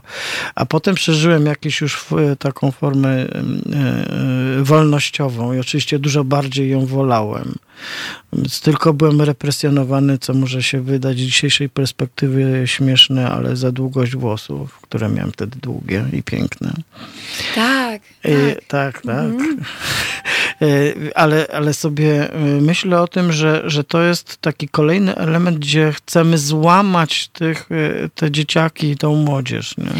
Podporządkować pod swoją wizję świata. Właściwie nie wiadomo pod jaką, bo przepraszam bardzo, no bo, pod, Średniowieczny. bo właściwie jedyną tak naprawdę oprócz formacji tak zwanych mundurowych, które z racji ustawy, konstytucji, o czym mówiłaś, po prostu mają mundury, to jedyną taką umundurowaną formacją e, to są e, to są ci mężczyźni w tych garniturach, którzy wszyscy wyglądają tak samo i wszyscy są akceptowani. To są ci mężczyźni, którzy tak naprawdę dzierżą władzę. Mhm. Tak? Tak, tak, tak. I to trochę o to chodzi, żeby powiedzieć, o, tak macie wyglądać. Tak jakbyście już y, byli przygotowani do tego, że będziecie funkcjonować w społeczeństwie, w którym role są rozdane. Widzimy to po ubiorze. Ale pamiętasz ministra Pałubickiego? Y, Bardzo dobrze y, pamiętam ministra Pałubickiego. Prawdę mówiąc, znam tego obywatela, zanim był też ministrem, O. więc Chodził w swetrze. Nawet na zaprzysiężenie przyszedł w swetrze. I co? Czy dostał minusa od y, rządu? Od rządu nie, bo jakby takiemu rządowi, który był e, uznawany za taki jednak, e, przydawał się taki kwiatek do kożucha, tak bym powiedział. Kwiatek do kożucha, w tym wypadku sweter do kożucha. Tak, tak. E, No, ja, ja akurat e, ten element ceniłem i, i, i lubię, jak się wyłamują osoby z takiego twardego desk, dre, dress kodu, tak? Na przykład, nie wiem, jak e, tutaj, co prawda, nikt w Halo Radio to polityków nie poważa, ale jak ja obserwuję obecny Sejm i widzę na przykład, jak Maciek Konieczny, który i tak musiał się strasznie przełamać, bo zdjął bluzę z kapturem, ale założył koszulę, ale jednak bez krawata i nie zakłada marynarki, e, nawet na złożenie e, przyrzeczenia poselskiego, to ja e, doceniam ten gest. Nie? Więc jakby Tak, poza tym normy kulturowe, one podlegają nieustannym modyfikacjom i nieustannym poszerzaniom, zmianom. Nie można tego zadekretować żadnym statutem. Zawsze powtarzam też, no jestem aktorką z zawodu. E, jakiś czas temu po prostu e, przeniknęła moda chodzenia w czapkach. Również na spektakle i reżyserzy na premiery swoich spektakli elementem eleganckiego e, e, ubioru jest po prostu czapeczka i e, jakaś bluza dresowa. I to są nowe dress kody, które w naszym społeczeństwie również funkcjonują. E, oczywiście też znam te argumenty, dyskutuję z nimi, a bo młody człowiek musi się nauczyć, jak potem, bo jak pójdzie potem do pracy i co, i pójdzie taki owak. O rany, ludzie, naprawdę? Wszyscy ludzie w Polsce chodzą w garniturach e, do pracy? Jeżeli ktoś farbuje, mając 17 lat, włosy na fioletowo, to jemu naprawdę to przejdzie, a jak nie przejdzie, to znajdzie pracę odpowiadającą e, jego czy jej osobowości. Będzie pracować w agencji reklamowej, albo będzie artystą, artystką, albo cokolwiek innego. Naprawdę świat jest dużo bardziej różnorodny niż chodzenie do jednego biura. Poza tym, zachodzenie do biura w, korporacji, ja wybieram tę albo inną pracę. Chcę być prawniczką, wiem z czym się to wiąże i co najważniejsze, dostaję za to pieniądze. Nie mam obowiązku chodzenia, chodzenia do pracy. Mogę być bogata i nie chodzić do pracy, a mogę w ogóle yy, yy, wybrać sobie pracę, do której niepotrzebny jest jak to się robi? Jak elegancki. to się robi? Ja bym chciał wiedzieć, Więc jak to się robi, jest- żeby nie tak, chodzić do no, ale pracy zobacz, i jak ty mieć chodzisz do pieniądze. pracy. Jak ty chodzisz do pracy? No ja Jak ty się ubrałeś no ja, dzisiaj? ja fatalnie, ale ja jakby to jest, tak się już ubieram, no. No właśnie, więc praca nie oznacza tego, że mamy wyglądać. Jakbyś miał fioletowe włosy, nie dostałbyś tej pracy? Nie. Znam wątłego, w życiu Więc nie. miejmy rozum, nie powtarzajmy głupot. Poza tym pamiętajmy, że dzieciaki nie są w pracy, one są w szkole. To tak samo jakbyśmy awanturowali się, bili, nie wiem, stawiali jedynki, czy cokolwiek dziecku sześcioletniemu, które posika się incydentalnie w majtki i używali do tego argumentu, bo w pracy, jak się posikasz, to cię wyleją. O rany, on ma 6 lat i to jest jego etap rozwojowy, jeszcze może się posikać w majtki. A nastolatek jest na takim etapie rozwojowym, że może eksperymentować ze swoim wyglądem. Y, Zaskakuje mnie czasem, jak y, przypadkowy, wydawałoby się, dobór piosenek, y, które się pojawiają w naszym programie, robi takie puenty czy półpuenty do rozmowy i będzie teraz Celina Kazika. I tam te burze włosów każdy zna.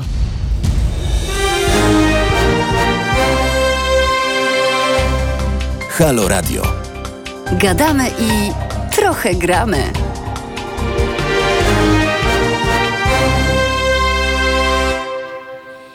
Roman Kurkiewicz, Halo Radio, poniedziałkowy poranek. Y, Zbliżamy się do godziny dziewiątej już powoli. E, Ze mną w studiu jest Alina Czyżewska, mm, aktywistka Watchdog Polska, jak to sieć obywatelska, tak? Watchdog Polska. Sieć obywatelska. Sieć obywatelska, sieć obywatelska. I rozmawiamy o, o problemie, mm, który się pojawił wraz z takim protestem uczniowskim, który dzisiaj się odbywa w Rzeszowie, w drugim liceum chyba, tak? Pierwszą liceum. Pierwszym liceum, pierwszym liceum w Rzeszowie. On jest związany z tym, że, że że szkoła próbuje narzucić jakieś reguły ubierania się i wyglądu dzieci, tak? Znaczy z jednej strony częściowo to dotyczy stroju, bo tam się pojawił problem staników dla Tak, dziewcząt. odpowiednio i potem zostało to zdementowane przez dyrektora, że, Że chodziło o y, odpowiednią bieliznę i A jakieś odezwy do... Mamy, czy mamy definicję odpowiedniej bielizny dla No, nastolatek? No właśnie, no, No właśnie. Ale możemy pytania- wypracować Tak. demokratycznie. Tak. Ale właściwie jak? Mhm. Nie wiem. Na przykład y, y, to wszystko wydarzyło się, punktem kulminacyjnym był apel w piątek, y, na którym właśnie padały hasła dotyczące na przykład te, y, krytyki wyglądu tych uczniów, y, czy mówienia o tym, że sutki widać. Znaczy, co to kogo obchodzi? Dorosłym kobietom też czasami widać sutki i co z tego? Jeszcze chciałam powiedzieć o jednej rzeczy. Właśnie, że najlepszym, i to mogą powiedzieć e, psychologowie rozwojowi i inni ludzie zajmujący się wiem, pedagogiką, że najlepszą metodą wychowywania jest modelowanie, czyli dorosły pokazuje pewne zachowania.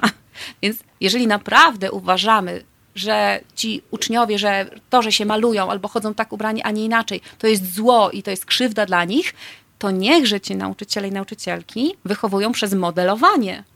Niech odfarbują włosy, niech się nie malują, niech będą konsekwencji. Jesteś okrutna. Jestem okrutna, ale pokazuję w ten sposób absurd.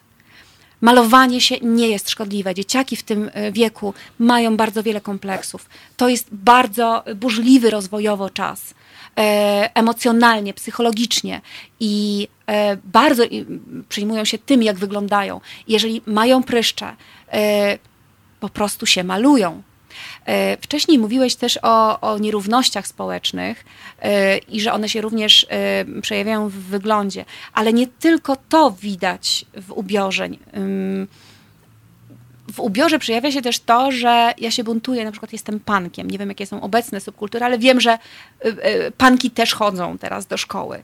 I to jest też ich forma sprzeciwu wobec tego, tej na przykład kultury y, manifestowania wyglądem swojego bogactwa czy zamożności. Nie chcą brać w tym udziału y, i chodzą na czarno, chodzą na szaro, malują włosy na fioletowo i mają mocny makijaż. Mają do tego prawo, a szkoła nie ma prawa tego zakazywać ani ograniczać. Ale gdyby się na to spojrzeć tak na taki rozkład e, według krzywej Gaussa, taki rozkład tego, jakie zachowania dominują, to takie manifestacyjne zachowania, typu na przykład, że ta fryzura jest radykalna ze względu na kolor, kształty, należą pewnie do mniejszości. Że w tym centrum e, jednak e, króluje na przykład to, że marka i jakość butów wyznacza twój status społeczny. Ja pamiętam, że przypadkowo przed paru laty, mm, pijąc kawę w jednej z y, kawiarni, siedziałem obok grupy y, chłopców, licealistów, y, licealistów. Wyglądało mi na to, że chyba są z y, jakiegoś, no nie są z publicznego liceum, tak powiem. I y, y, 40 minut właściwie bezwstydnie podsłuchiwałem tej rozmowy. I, przez, I dlatego, że nie mogłem wyjść ze zdumienia, że można 40 minut w tym wieku rozmawiać o jednym modelu butów, który jeden chłopak chciał mieć, wszyscy inni doskonale wiedzieli. I rozmowa o tym była, czy, mm, czy, on, ten, te, czy te buty da się kupić za mniej niż za 400 euro, czy nie. I prawdę mówiąc, byłem tym wstrząśnięty. Ja w takim znaczeniu, że, że było mi to, że dla mnie to był taki kulturowy wstrząs. Tak? Mhm. Okay? Dla mnie też, dla E, mnie to też jest że, że, że, że to w taki sposób się odbywa i że, y, y, że to funkcjonuje. Ja też tego nie popieram, Mhm. ja też tego nie pochwalam, mnie to też nie fascynuje. Natomiast, znaczy, e, ktoś im takie okoliczności stworzył. Kapitalizm. Przez zakazy, tak, właśnie. przez zakazy noszenia takich butów. Ale właśnie do e, tych butów nie tak właśnie nie osiągniemy dochodzi, nic. nie? Chodzi o to, żeby pokazać młodzieży, że są inne wartości w życiu. Hmm. I na tym powinna się skupić szkoła. Nie, nie wpoi im innych wartości, zakazując tego, w co świat ich włączył, w co świat ich tak naprawdę wrzucił w ten pęd. Yy, to się bierze również od rodziców. Oczywiście, że tak. Więc dlaczego mają być uczniowie pozbawiani ich prawa za coś, co wspólnie zrobił im świat? Szkoła powinna zadbać o to, żeby wprowadzić i rozmawiać o innych wartościach i e, otwierać przed e, młodzieżą inne horyzonty, inne perspektywy i inne, e, inne pasje niż tylko wygląd. Co robi szkoła? Zakazuje. Prawem zakazuje. To tak jakby nam prawem, obywatelom, obywatelkom, zakazać coś, co, co według kogoś jest nie, nie wiem, nie, nie, okej. No to się dzieje w dużej mierze. No bo, bo tu, mamy, tu mamy do czynienia tak naprawdę pod pozorem takiej dyskusji, jak mamy wyglądać, czy jak wolno nam wyglądać, która w dorosłym świecie też się odbywa. Tak? Mhm. Ja sam pamiętam taką przygodę, kiedy byłem no, metrykalnie dorosłą osobą, chociaż nie czułem się wtedy. E, Dzisiaj czasami też się tak nie czuję, ale pracowałem w dużej, y, nazwijmy to, medialnej firmie i był taki pomysł, żeby na przykład e, e, pewna, pe, pe, pewna osoba z kierownictwa postanowiła nas, że tak powiem, uregulować e, w sensie ubioru. I nagle do tych dorosłych mężczyzn mm, mm, mówią, nie wolno wam przychodzić w krótkich spodniach w środku lata do pracy, tak? Yy, No, ta regulacja, że tak się wyrażę, nie przeszła, ale Aha. próba była. Próba była. Próba była i to też. I naturalną reakcją było co?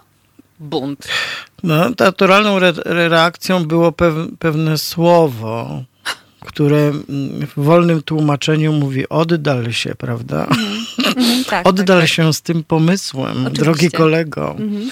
Natomiast jakby jest taka potrzeba, tak? Jest jakby, mi się wydaje, że najciekawsze jest to, jak, jak, e, jak ta uniformizacja dokonuje się samoistnie, tak? W świecie dorosłych, a potem właściwie ten świat mówi dzieciakom, macie wyglądać tak jak my. Tak. Właściwie powinniśmy teraz Pink Floydów tutaj słuchać tak, e, tak. e, z The Wall, E, ale mm, nie wiem, czy mamy, nie mamy, nie mamy coś innego w rozpisce. To dawaj, dawaj, dawaj Kuba, no. pokombinuj, to będzie nam pasowało, będziemy mieli kolejną Tak. półpuentę. Tak. Nie. Z drugiej strony ten spór, y, y, y, jakby odkąd mamy szkolnictwo powszechne, to on jest, cały czas się dzieje. Te, Mhm. Wracają te pomysły. A tego nie noście, a tego nie róbcie. Tak. Każde, każde kolejne pokolenie młodzieży coś do tego, e, tego pakietu niezgody, o którym mówiłaś, dorzuca, tak? Bo tym jest, nie wiem, pewnie można powiedzieć tak zwana biżuteria, w sensie, nie wiem, kolczyki, tak? Dochodzi teraz przecież jeszcze całe zjawisko e, e, estetyczno tożsamościowe, jakim jest na przykład tatuaż, nie? Mhm. I właściwie też chyba jest zabroniony tatuaż, jak tam. Mogą- Prawo y, przewiduje coś Prawo oświatowe? nic nie mówi o tatuażach. Na razie. Jeżeli rodzic się zgadza na tatuaż u, u niepełnoletniego dziecka, to szkoła nie ma nic do tego. Szkoła może A są regulować. przepisy w ogóle, które to regulują? Tatuaż? Nie sądzę. Hmm, Nie To ciekawe. Y, Natomiast y, szkoła może regulować, jeżeli już coś powinna regulować, i ja tego oczekuję od szkół, to żeby regulowała wszystkiego, wszystkie ubrania, emblematy e, szykanujące inne grupy społeczne, albo poniżające, albo nawołujące do agresji. Oraz oczywiste i zakazane wprost y, prawem y, propagujące faszyzm y, czy, czy inne totalitaryzmy. Mm, Em, to już jest bardzo dziwne. Mm, znaczy, to, to można. To, to, to szkoła powinna zakazać, ale znaczy nie musi de facto wpisywać tego w statut, ponieważ to jest już zakazane w Konstytucji i w kodeksie karnym. Szkoła może to powtórzyć, doprecyzować, ale szkoła nie może tworzyć nowego prawa, do którego nie ma pozwolenia w ustawie. Mm. Czym powinna według mnie szkoła, bo właśnie pojawiają się takie argumenty, że, że szkoła y, nie powinna się, y, w szkole nie powinno się zajmować wyglądem, tylko nauką. I ja przyklaskuję. Oczywiście, że tak. Szkole nie powinno się y, zajmować wyglądem, tylko nauką. Więc szkoły i dyrektorzy, odczepcie się od tego wyglądu, przestańcie się zajmować wyglądem uczniów. A zajmijcie się tym, czym naprawdę powinniście w tym momencie, bo kwestie, które, e, które dotyczą uczniów, które są problematyczne, to nie jest wygląd. To jest na przykład przemoc, to jest dyskryminacja, to jest brak tolerancji. To są tematy, którymi szkoła powinna się zająć, a nie tym, że ktoś ma różowe włosy. Hmm. Dzieciaki się tną, dzieciaki mają przemoc w domu, e, dzieciaki mają naprawdę srogie problemy i być ściganą za to, że mam dwa tony rozjaśnione włosy i mam 15 lat i jakąś masakrę w domu, jest naprawdę jakimś totalnym, totalną bezczelnością i totalnym pomyleniem swoich zadań jako szkoły. Y, no właściwie jest też tak, że w, w zeszłym tygodniu o tym mówiłem. Bo tak naprawdę to jest też jakieś tło, czy, e, czy taki horyzont, czy taka, mm, taki kontekst, w którym też ten spór możemy zobaczyć. Rozmawiałem i opowiadałem o reportażu Janusza Schwertnera w Onecie pod tytułem Miłość w czasach zarazy. Taki wstrząsający reportaż o e, samobójczej śmierci piętnastolatka piętnastolatki, bo tu właśnie był też kłopot, znaczy nie, to był jakby kwestia... Piętnastolatek. Mhm. Tak, była kwestia mhm. takiej tożsamości to była płciowej. Tak, mhm. tak. E, to był chłopiec, który, e, który chciał, żeby być Wiktorem, chociaż mhm. nauczyciele mówili do niego Wiktoria, ale tam w, jakby w całej takiej sytuacji takiej psychicznej opresji, której on był poddany w szkole, również przez e, rówieśników i rówieśniczki, bardziej rówieśników, bo to chłopcy głównie tę agresję e, niosą, ale nie tylko. Ten, ta kwestia wyglądu E, też była bardzo ważna. Sposobu ubierania się, fryzury, koloru włosów. To był element właściwie opresji też. Nie? Mhm. I, I w rzeczy samej e, skupianie się na samym wyglądzie, a nie zobaczenie tego, jaką jaką tak naprawdę postawę, czy jaki sygnał się wysyła swoim wyglądem. Jaka jest, sprawa za tak, tym stoi. Tak. No tutaj się to skończyło dramatycznie. Mhm. To też pokazuje, jak ten język nienawiści e, się przekłada na taki dramat, tak? I właściwie jest cisza. Znaczy ja myślę sobie tak, że Janusz Schwertner dostanie nagrodę dziennikarską za ten tekst, ale w takiej praktyce e, życia szkolnego, czy życia, czy traktowania dzieciaków, młodzieży w tej kwestii niewiele się zmieni, bo jest inny klimat teraz, bo jest klimat akceptacji dla e, zachowań, wypowiedzi homofobicznych. E, ten język płynie z góry, z, po prostu z, mm, od przedstawicieli władzy, od przedstawicieli władz oświatowych również. Ale zobacz, jest reformacja, odpowiedzią na reformację jest kontrreformacja. Jest już odpowiedź. Młodzież zaczyna zabierać głos. Ja tutaj widzę ogromny potencjał.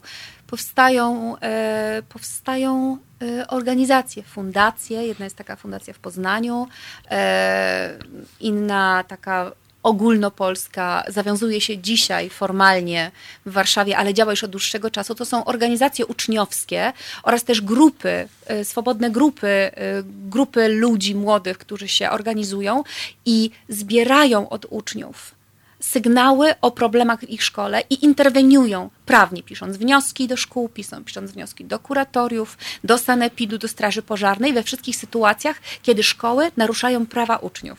Czyli okazuje się, że nagle te rozwydrzone bachory, tak bardzo często lubimy to wszystko zamykać w, takiej, e, w takim, że, że, są to roszczeniowe bachory. Okazuje się, że ta straszna dzisiejsza młodzież lepiej się zna na prawie niż osoby, którym powierzamy władzę nad nimi, czyli dyrektorom i nauczycielom. I to ta rozwydrzona młodzież interweniuje w sprawie swoich kolegów i koleżanek, aby prawo zostało, yy, zaprzestano, yy, nie było łamane. A dyrektorzy dostają pieniądze za to, za swoją pracę, za pracę zgodnie z prawem. Hmm. No zobacz, więc je, to jest dla mnie kontrreformacja. To, to młodzież teraz bierze sprawy w swoje ręce. I oczywiście jest młodzież taka, siaka i owaka, tak samo jak i dorośli są tacy, siacy i owacy. Ale e, nie można regulować i, i, kastrować w ten sposób młodzieży, e, łamiąc prawo. To jest łamanie prawa i e, też chciałabym odesłać wszystkich do opinii prawnej e, profesora Uniwersytetu Warszawskiego, e, Łukasza Gasińskiego oraz aplikantki Anny Aranowskiej. E, to jest opinia dostępna w internecie, można ją pobrać i zanieść do szkoły o tym, dlaczego i jakie dokładnie akty prawne narusza, narusza ingerowanie w wygląd uczniów.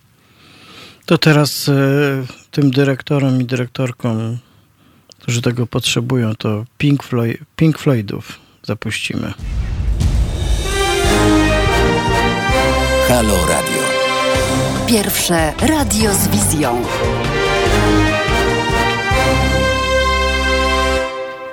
Roman Korkiewicz, witam Państwa w trzeciej, ostatniej godzinie poniedziałkowego poranka w Halo Radio. 10 lutego 2020 rok. Wszystko tak nieprzyjemnie dziesiętne, ale no tak już jest, ale za to jest tylko 5 minut po godzinie 9. E, ze mną w studiu jest Alina Czyżewska z sieci obywatelskiej Watchdog Polska. Rozmawiamy o konfliktach wokół prób narzucenia e, uczniom, e, czy w ogóle młodzieży i dzieciom takich y, dorosłych oczekiwań wobec y, wyglądu, jeśli chodzi o fryzury, makijaż, biżuterię, tatuaże, ubrania w szkole. Ale tak naprawdę te oczekiwania też y, często wykraczają poza szkołę. Poza tym bardzo często też rodzice przecież stawiają dzieciom takie wymagania, nie? Mówią, ubierz się jak człowiek. Będąc takie zaklęcie. Tak. Ubierz się jak człowiek. Tak. I tutaj oczywiście filozoficzne pytanie, jak wygląda człowiek. Szczególnie, że człowiek nie może wyglądać jak człowiek. Tutaj pojawił się wątek, e, kontrowersyjny wątek widocznych sutek, prawda? Czyli tak. To jakby można powiedzieć, że taka Zuckerbergowska z jednej strony, a tak naprawdę hollywoodzka obsesja, a właściwie prawicowa obsesja na temat tego, e, co z kobiecego ciała może być widoczne. Nie, nie wiem, czy ty to widzisz, ale strażacy, za przeproszeniem, po prostu wysuwają kosz na wysokość szóstego piętra. W tym koszu nikogo chyba nie ma, ale ja to widzę. Tam jest, tam jest. Ale czy są przyzwoicie ubrani? Właśnie. I czy wyglądają jak człowiek? Właśnie, czy strażak, czy, strażak. Czy, czy strażak, który skacze do rzeki, może się rozebrać, czy jednak musi mieć na sobie strój służbowy, ja nie wiem, tą skakać. kurtkę, hełm, kask, kask. Dobra. Mhm. Więc A czy strażak jest... może mieć fioletowe włosy? Moim zdaniem w Polsce nie może. Do niedawna funkcjonariusz nie mógł mieć brody policji, ale już może mieć. Żołnierz też nie. Co jest po prostu, to już nie jest to wojsko, ale szybciutko się obniża. Myślę, że chłopaki po prostu ćwiczą podnoszenie, wyciągają podnośniki. Było wysoko, jest nisko. Mhm. No, y, to się też zmienia, tak? Ten dress code funkcjonariuszy się zmienia, y, policji, wojska. Właściwie wszystko się zmienia, jak to mówił Heraklit. Przecież wszystko płynie, Pantarej. Tak, a w przypadku e, Rzeszowa, bo właśnie dzisiaj, to trzeba powiedzieć, nie wiem czy mówiliśmy o tym, e, zaczyna się protest uczniów. E, ja cała awantura mówiłem. zaczęła się od tego, że uczniowie utworzyli wydarzenie na Facebooku.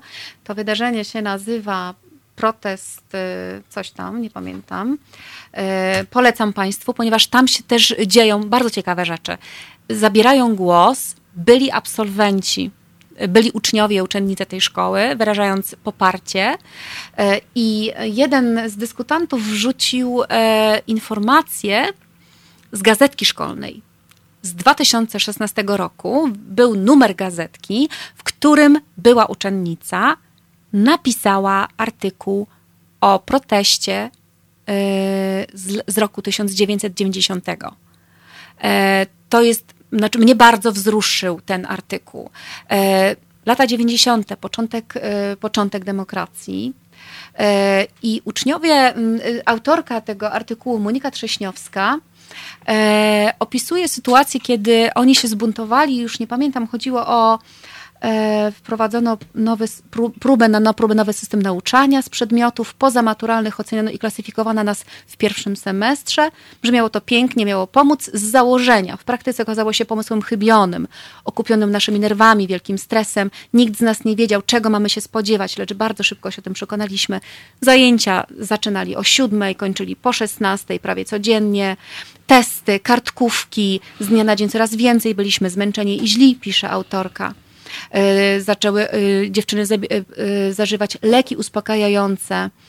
Mm, pytanie numerek, numerek, przestali być ludzie numer, osobami, tylko numerkiem. 35 to były też przeładowane klasy wówczas.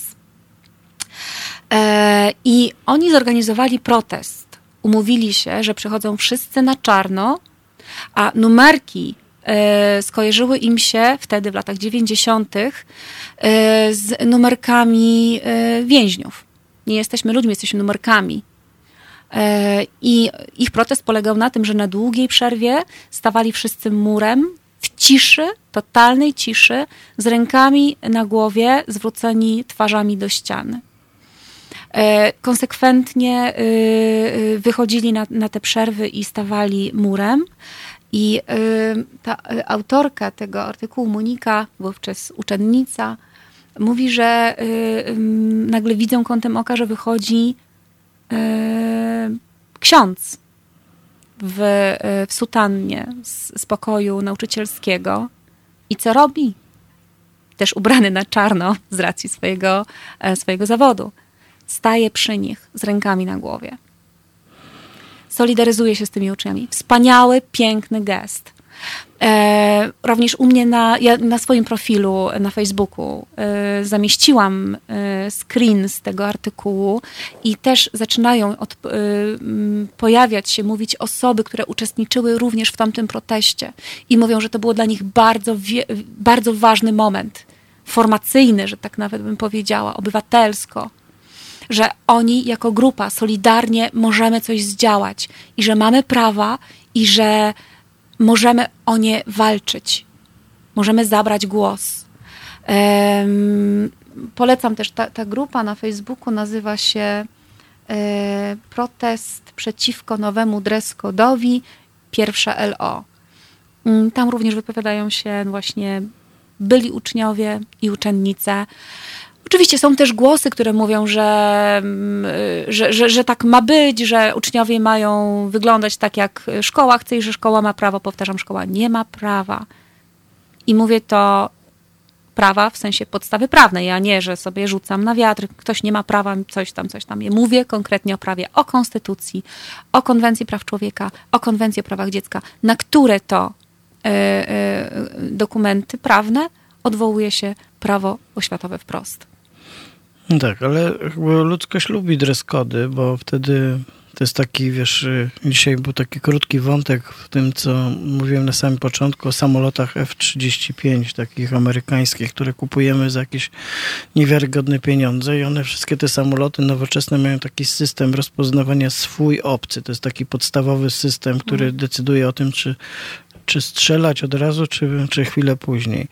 I jakby dress code oczywiście też, e, też taką pełni funkcję, tak, że rozpoznajemy atawistycznie czy to jest ktoś, e, kogo okay, ale chyba wyszliśmy z, z jaskiń, stworzyliśmy sobie inny świat, no inną mamy... cywilizację niż jaskiniową. No, ale już na to... czymś innym rozróżniamy, czy ktoś jest swój, czy obcy. Nie, ale, ale oczywiście jest tak, że istnieją podziały między ludźmi. Ludzie tak się rozpoznają. Tak z jednej strony określają swój sposób zagrożenia czy bezpieczeństwa. On jest, bo to jakby, wiesz, no, tak po prostu jest. Nie?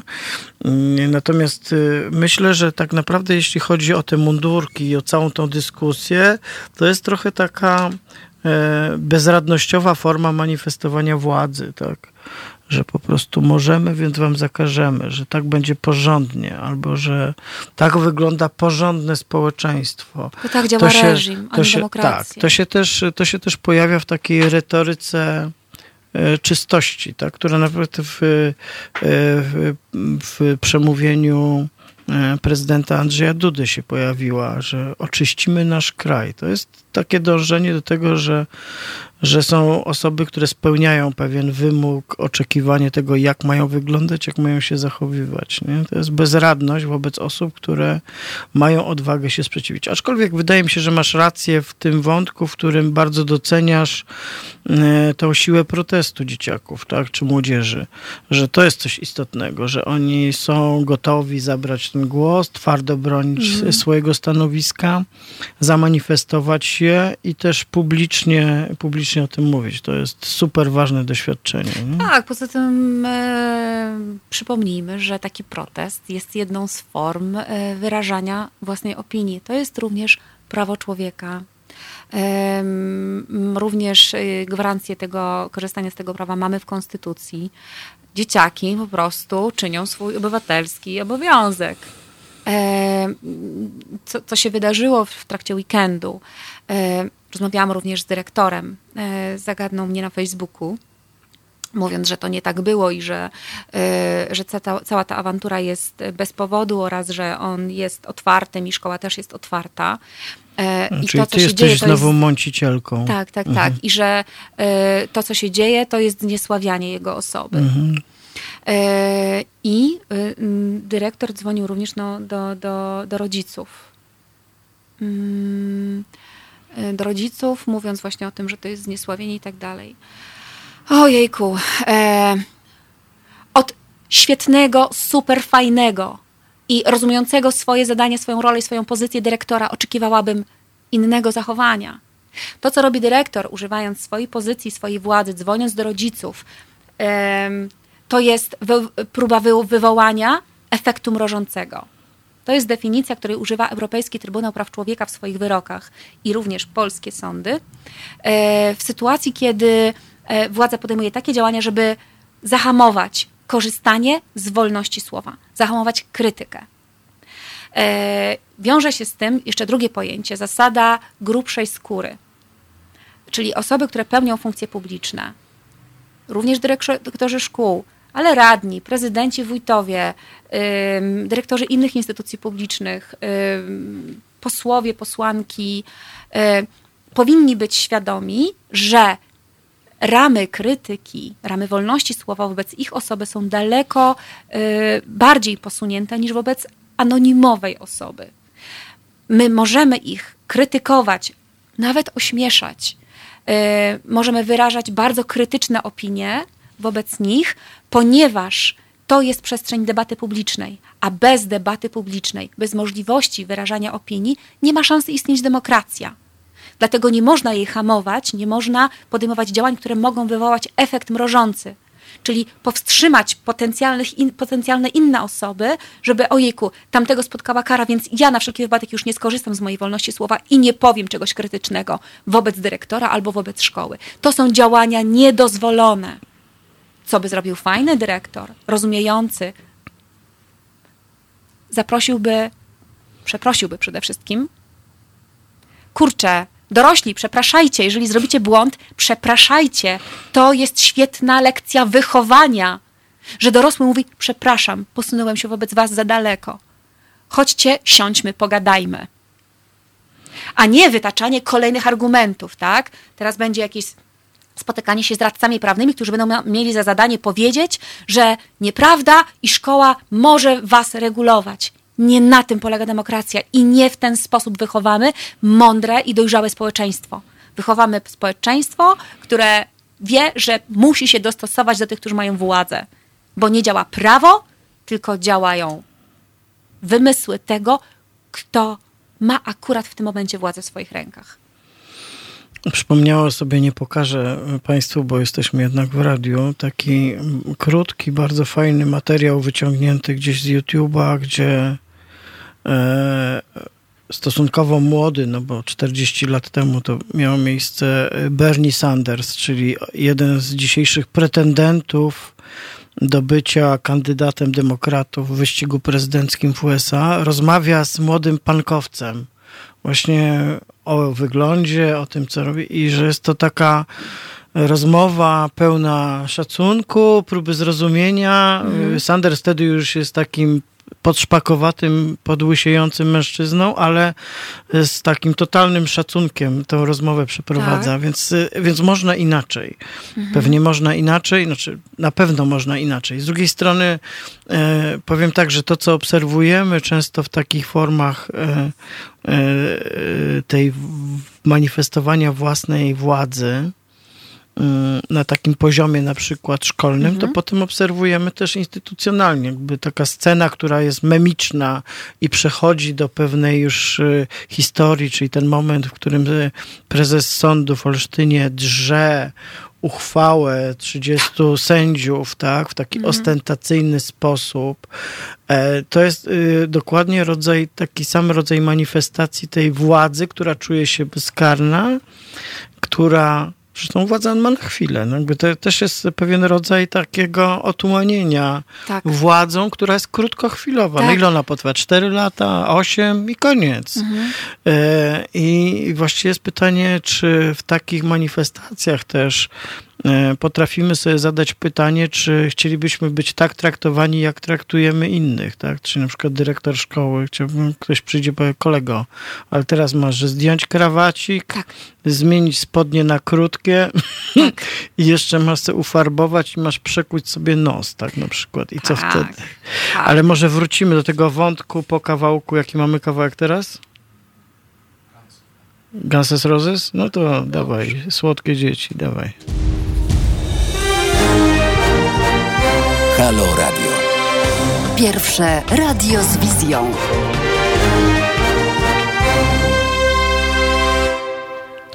Roman Kurkiewicz, to jest Halo Radio, poniedziałkowy poranek, 10 lutego 2020 roku. Jest ze mną i z Państwem w studio Alina Czyżewska z sieci obywatelskiej Watchdog Polska. Rozmawiamy o prawach uczniów, dzieci i młodzieży, o prawach człowieka które jakby same się nie bronią.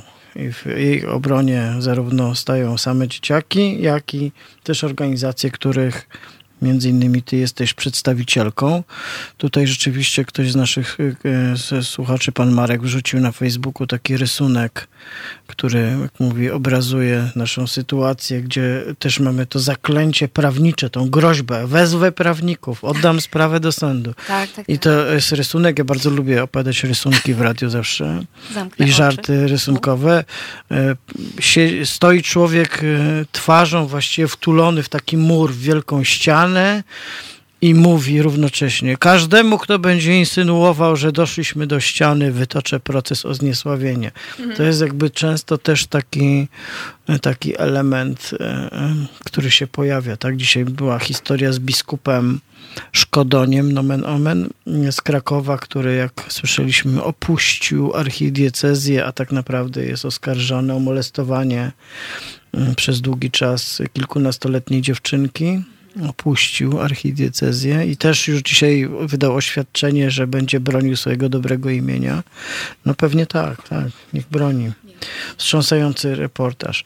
Ja sobie przypominam, pozwolę sobie taką anegdotę, co jakiś czas ją opowiadam, ale to jest moja ulubiona anegdota z y, lat y, mojego właściwie dzieciństwa jeszcze, kiedy byłem na y, tak zwanej koloniach, kolonia kolonie były zimowe, z tego co pamiętam. I w, tym, w tamtych latach było tradycją takich kolonii, było też elementem tych kolonii było tak zwane spotkanie z ciekawym człowiekiem. Zawsze musiało być. Miało swój wymiar edukacyjny. I pamiętam, że byłem na tych koloniach w Kotlinie Kłodzkiej chyba. I spotkanie z ciekawym człowiekiem okazało się spotkaniem z sierżantem Wojsk Ochrony Pogranicza Okay. Mhm. Bardzo takim przyjemnym, wąsatym, prawda, dużym panem, który nam opowiadał super historie różne o przemytnikach. W socjalizmie byli przemytnicy. Na przykład przemycało się do Czechosłowacji konie oraz tak zwaną trzodę chlewną. No, był lepsze ceny były. Ale on opowiadał mi pasjonująco, nam, nam, ale opowiadał pasjonującą opowieść, która moim zdaniem w ogóle jest metaforą niezwykłą e, i dzisiejszej polityki i takich różnych zachowań. Otóż w nocy, w środku nocy, o pierwszej w nocy, na samej granicy, zimą, przez e, zasypany świeżym śniegiem las, brnął przez ten śnieg facet e, torując sobie z trudem drogę. Na plecach miał plecak, który był większy od niego. No i ci e, pogranicznicy go tam zatrzymali. Stójcie obywatelu, prawda? Co tu robicie? A on mówi, on właściwie przekracza już granicę z tym plecakiem w środku lasu, zasypanego śniegiem. Także on brodzi prawie po piersi w tym śniegu. Mówi, a mówi, zegarka szukam. Jak to zegarka? Mówi, zgubiłem. Mówi, a kiedyś cię zgubili? W lipcu. No dobrze, można powiedzieć, udana formuła samoobrony i pada kolejne pytanie, a co macie w tym plecaku? O, obywatel mówi, a w jakim plecaku? No w tym, co macie na plecach. On tak się odwraca, mówi, a nie wiem, mówi, to nie mój, ktoś musiał mi założyć. I jakby to jest taka właściwie i wtedy, e, wtedy oczywiście no nie, Wojska Ochrony Pogranicza wtedy działały inaczej, więc specjalnie się nie przejmowano. Ale dzisiaj właściwie my oglądamy ten spektakl na okrągło. Tak. E, tak, na okrągło oglądamy spektakl, w którym jak pytamy, co pan ma w tym plecaku, to on mówi, w jakim plecaku? No w tym, co pan ma na plecach. To tak. nie mój, ktoś musiał mi założyć. To właściwie mamy cały czas e, e, w oczy nam ktoś, ktoś to mówi, pokazuje. No, głównie mówię o właściwie o klasie politycznej. Tak? Mhm. Ja nie wiem. Ja to, mnie to nie, to nie ja. Ale przecież pan to powiedział. A nie, to chyba miałem coś innego na myśli. Albo...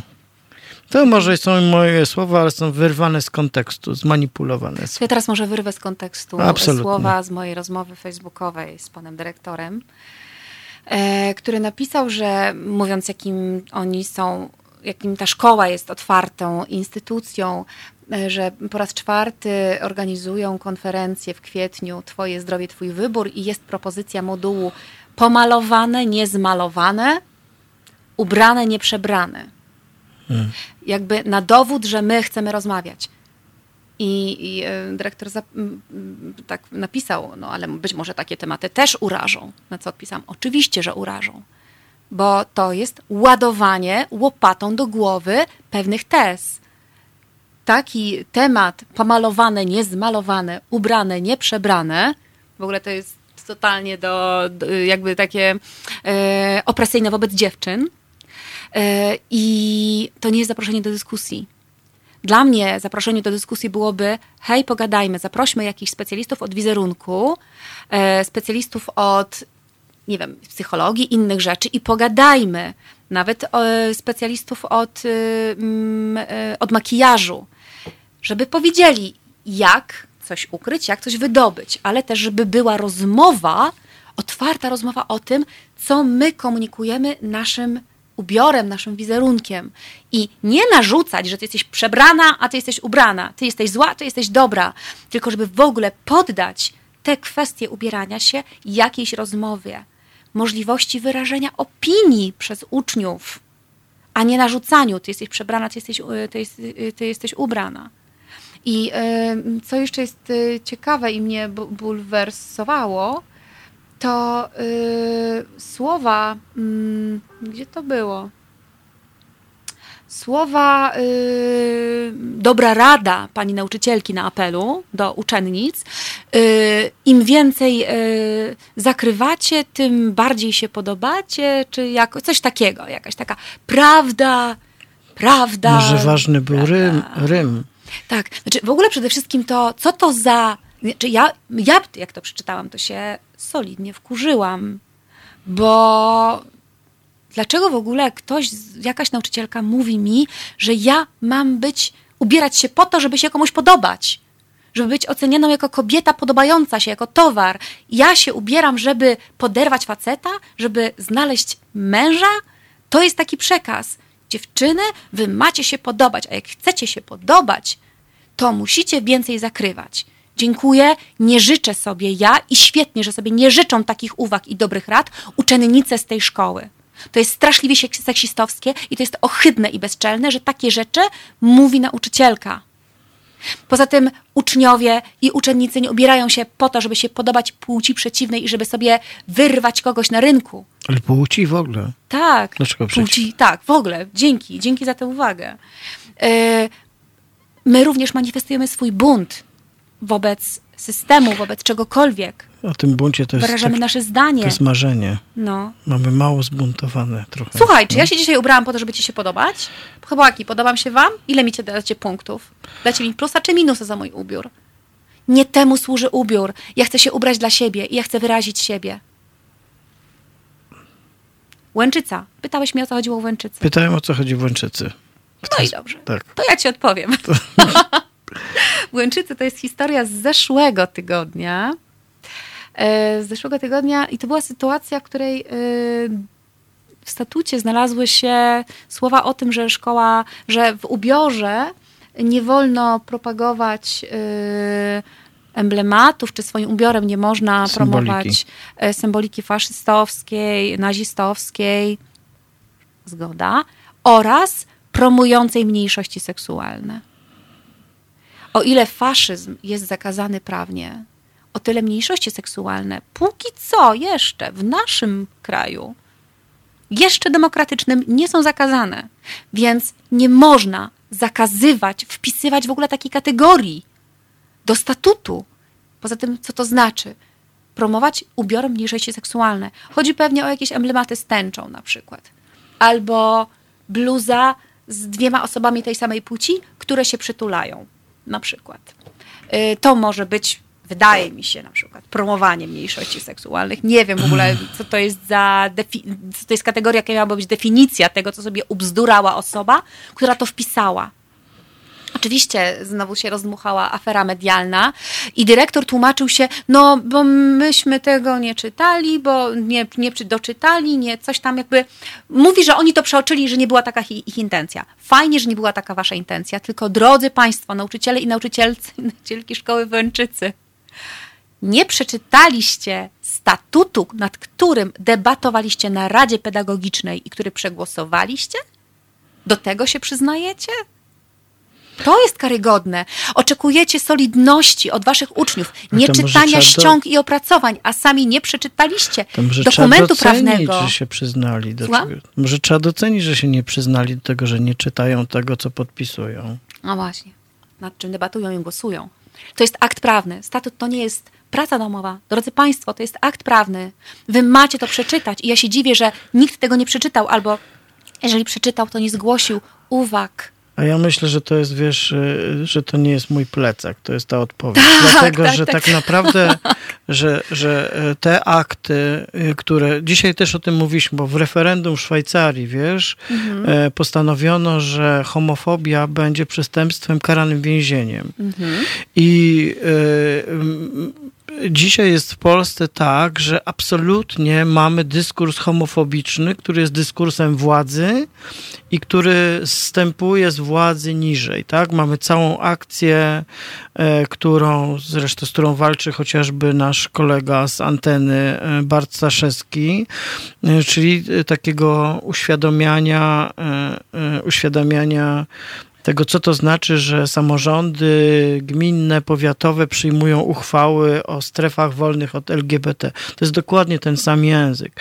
W momencie, kiedy taka historia zostaje nagłośniona, jak w owej Łęczycy, którą przywołujesz, no to wtedy dyrektor mówi, to nie jest mój plecak, ktoś musiał mi go założyć, nie czytałem, a nawet jak czytałem, to nie zrozumiałem, a nawet jak zrozumiałem, to zapomniałem, a nawet jak nie zapomniałem, to o co chodzi, co tu będziemy drążyć temat, tak? To jest taka ucieczka w taką, e, e, e, w taką udawaną niewiedzę i przypadkowość, kiedy tak naprawdę tak nie jest, tak? Jakby mamy falę homofobicznych deklaracji, zachowań, mamy co gorsza, o czym też wspominałem, realne konsekwencje tej mowy nienawiści. My wiemy, do czego to doprowadza, bo już to Znaczy, przerabialiśmy. Halo! Ale, ale po prostu to się dzieje, tak? To się dzieje teraz w Polsce. Śmierć Wiktora była dokładnie efektem takich zachowań i to takich zachowań instytucji państwa, które powinny być za to odpowiedzialne. Mówimy tu o szkole, mówimy tutaj o służbie zdrowia i mówimy tutaj o wymiarze sprawiedliwości. Więc po prostu e, to, co jest chyba ważne z tej lekcji, to że po pierwsze te słowa nie są niewinne i nie są przypadkowe, tak? bo one się też pojawiają w takim klimacie przyzwolenia. Mało tego, w klimacie, który jest nagradzany. Tak? Tak. E, jakby ten, ten rodzaj zachowań e, to nie są polityczne rzeczy. To nie jest tak, że e, tutaj wypowiem się homofobicznie, idę do kasy po wypłatę, prawda? Natomiast to jest pewien taki polityczny klimat dostosowania się i wejścia w ten język, który który się pojawia w debacie, a właśnie nie tyle w debacie, co w takich deklaracjach politycznych. I, I po prostu trzeba mówić, że to jest groźne i się na to nie zgadzać i to jest strasznie ważne, tak. Dlatego, że to jest język, który e, naprawdę jest po prostu śmiertelnie groźny. Znaczy są słowa, które, e, które mają taką, które działają jak broń po prostu. Mm. Ym, Bluzki na ramionczkach nie są powodem samobójstw wśród młodzieży. Bluzek na ramionczkach zakazuje szkoła yy, w Rzeszowie. Yy, przy okazji tych artykułów yy, tej sprawy Wiktora i Kacpra chyba, o której wspominasz, pojawiły się, y, pojawił się wywiad z y, panią Dąbrowską, doktor Dąbrowską. Tam padły takie bardzo obrazowe sformułowania, że w ciągu ostatniego roku y, w wyniku śmierci samobójczej zniknęły z naszego kraju trzy klasy. No, mamy w Polsce problem, dlatego że e, po pierwsze te wskaźniki samobójstw dzieci e, są jedne z najwyższych w Europie. Jesteśmy drudzy No, w Europie. no tak. A po drugie, e, I nie wiemy, co z tym zrobić, nie mamy żadnego planu. a po drugie ta e, jako przyczyna śmierci, śmierć samobójcza jest w ogóle w topie śmierci dzieciaków, tak? Prostu to nie jest tak, że Polska jest jakimś krajem, gdzie mam wielką śmiertelność dzieci, No, ale więcej, więcej, dzieci ginie w wyniku śmierci samobójczej niż w wyniku raka, wypadków i tak dalej, utonięć. no to jest po prostu dramatyczna historia. Ale jasne, jedźmy dzieciaki za to, że mają koszulki, e, ramionczki, e, e, koszulki na ramionczkach i fioletowe włosy. Na razie pojedźmy z ZZ Topem, tak? Dobra, to Z jedźmy. ZZ Topem te chłopaki mają po prostu fatalne brody. Po Jak prostu, oni wyglądają? Po prostu oni Minus, wygl- oni po nie prostu w ogóle nie nadają się klasy. moim zdaniem do muzyki z tymi brodami.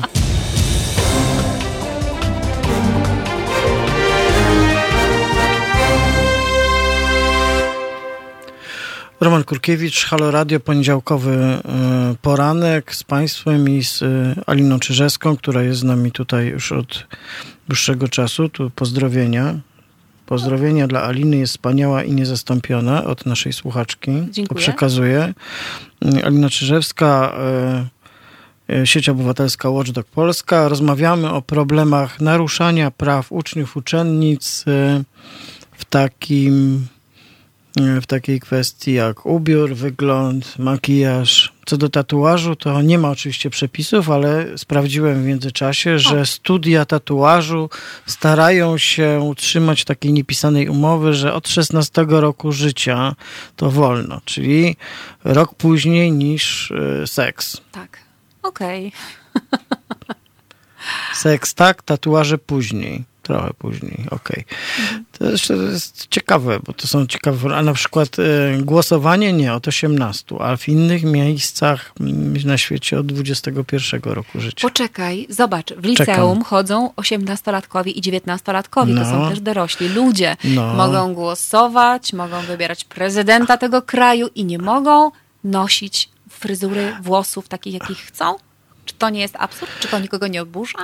E, no, jest. Mnie też smuci reakcja społeczeństwa, które uważa, że szkoła, że uczeń jest, ja to tak nazwę, niewolnikiem szkoły i szkoła może wobec niego wszystko. Czyli nie niepokoi mnie sama szkoła. niepokoi mnie klimat społeczny i ocena. Ona jest bardzo jakby szczątkowa w porównaniu z poparciem dla tej całej akcji, ale niepokoi mnie to również, ponieważ znowu przejawia się myślenie, że jeżeli komuś dajemy władzę, to ta władza może wszystko. Na tym polega reżim.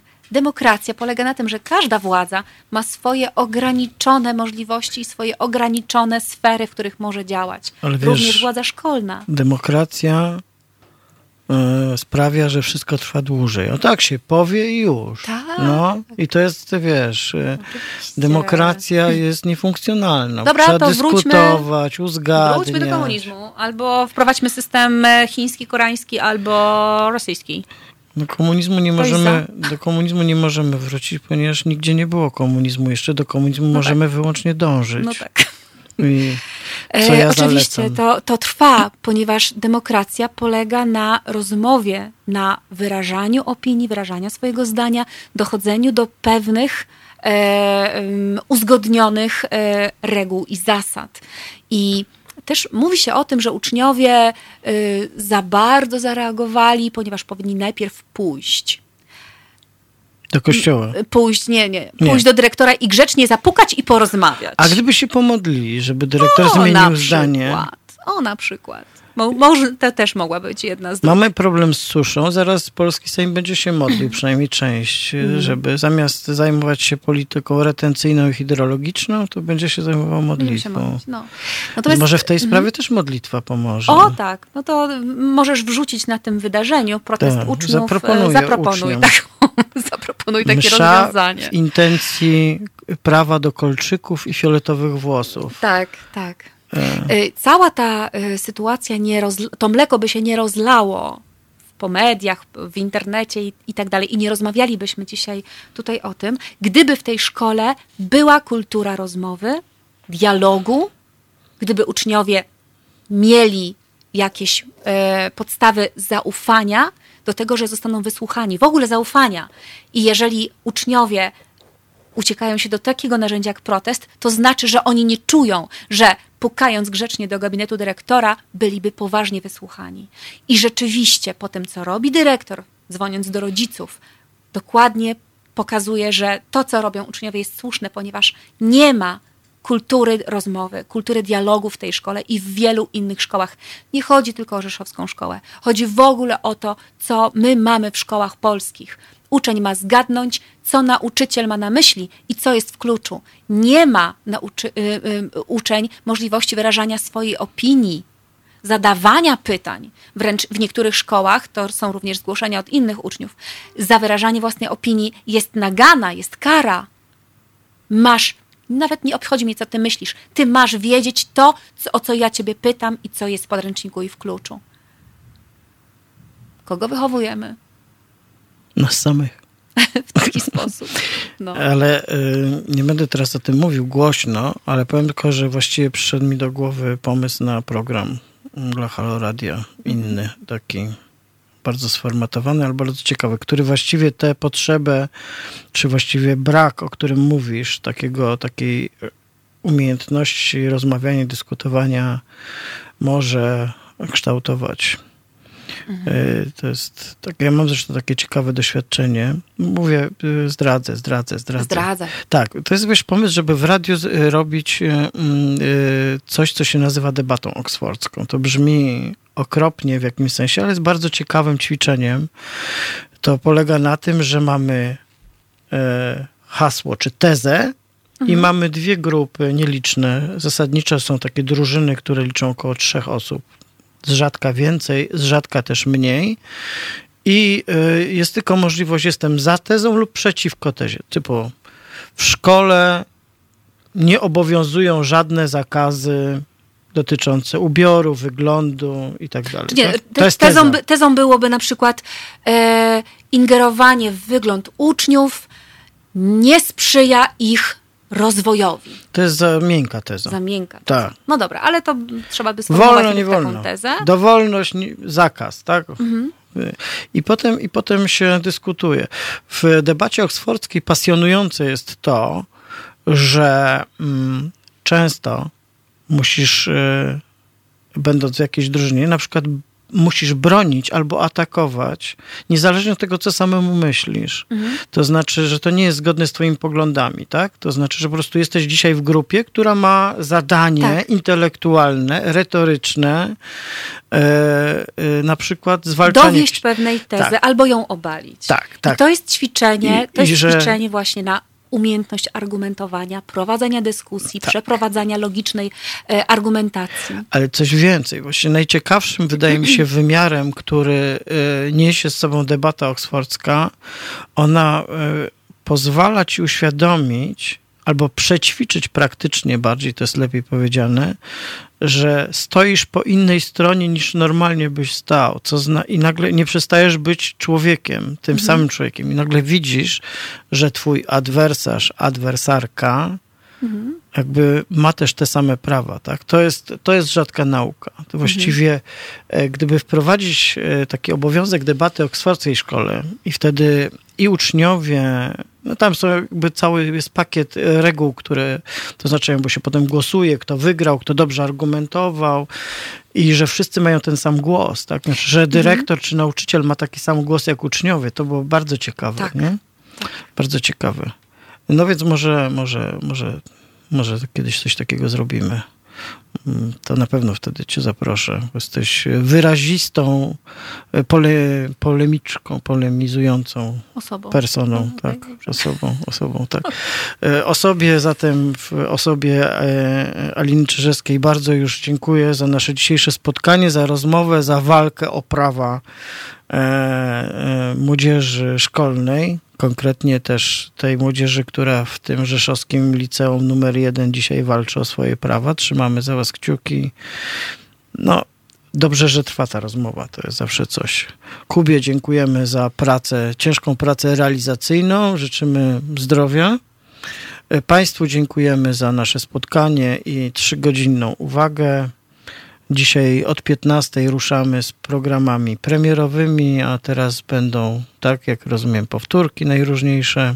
Słuchajcie Halo Radia w dowolny sposób. Bardzo dziękuję za spotkanie. Dzięki, do To usłyszenia. był poniedziałkowy poranek w Halo Radio. Roman Kurkiewicz, do usłyszenia.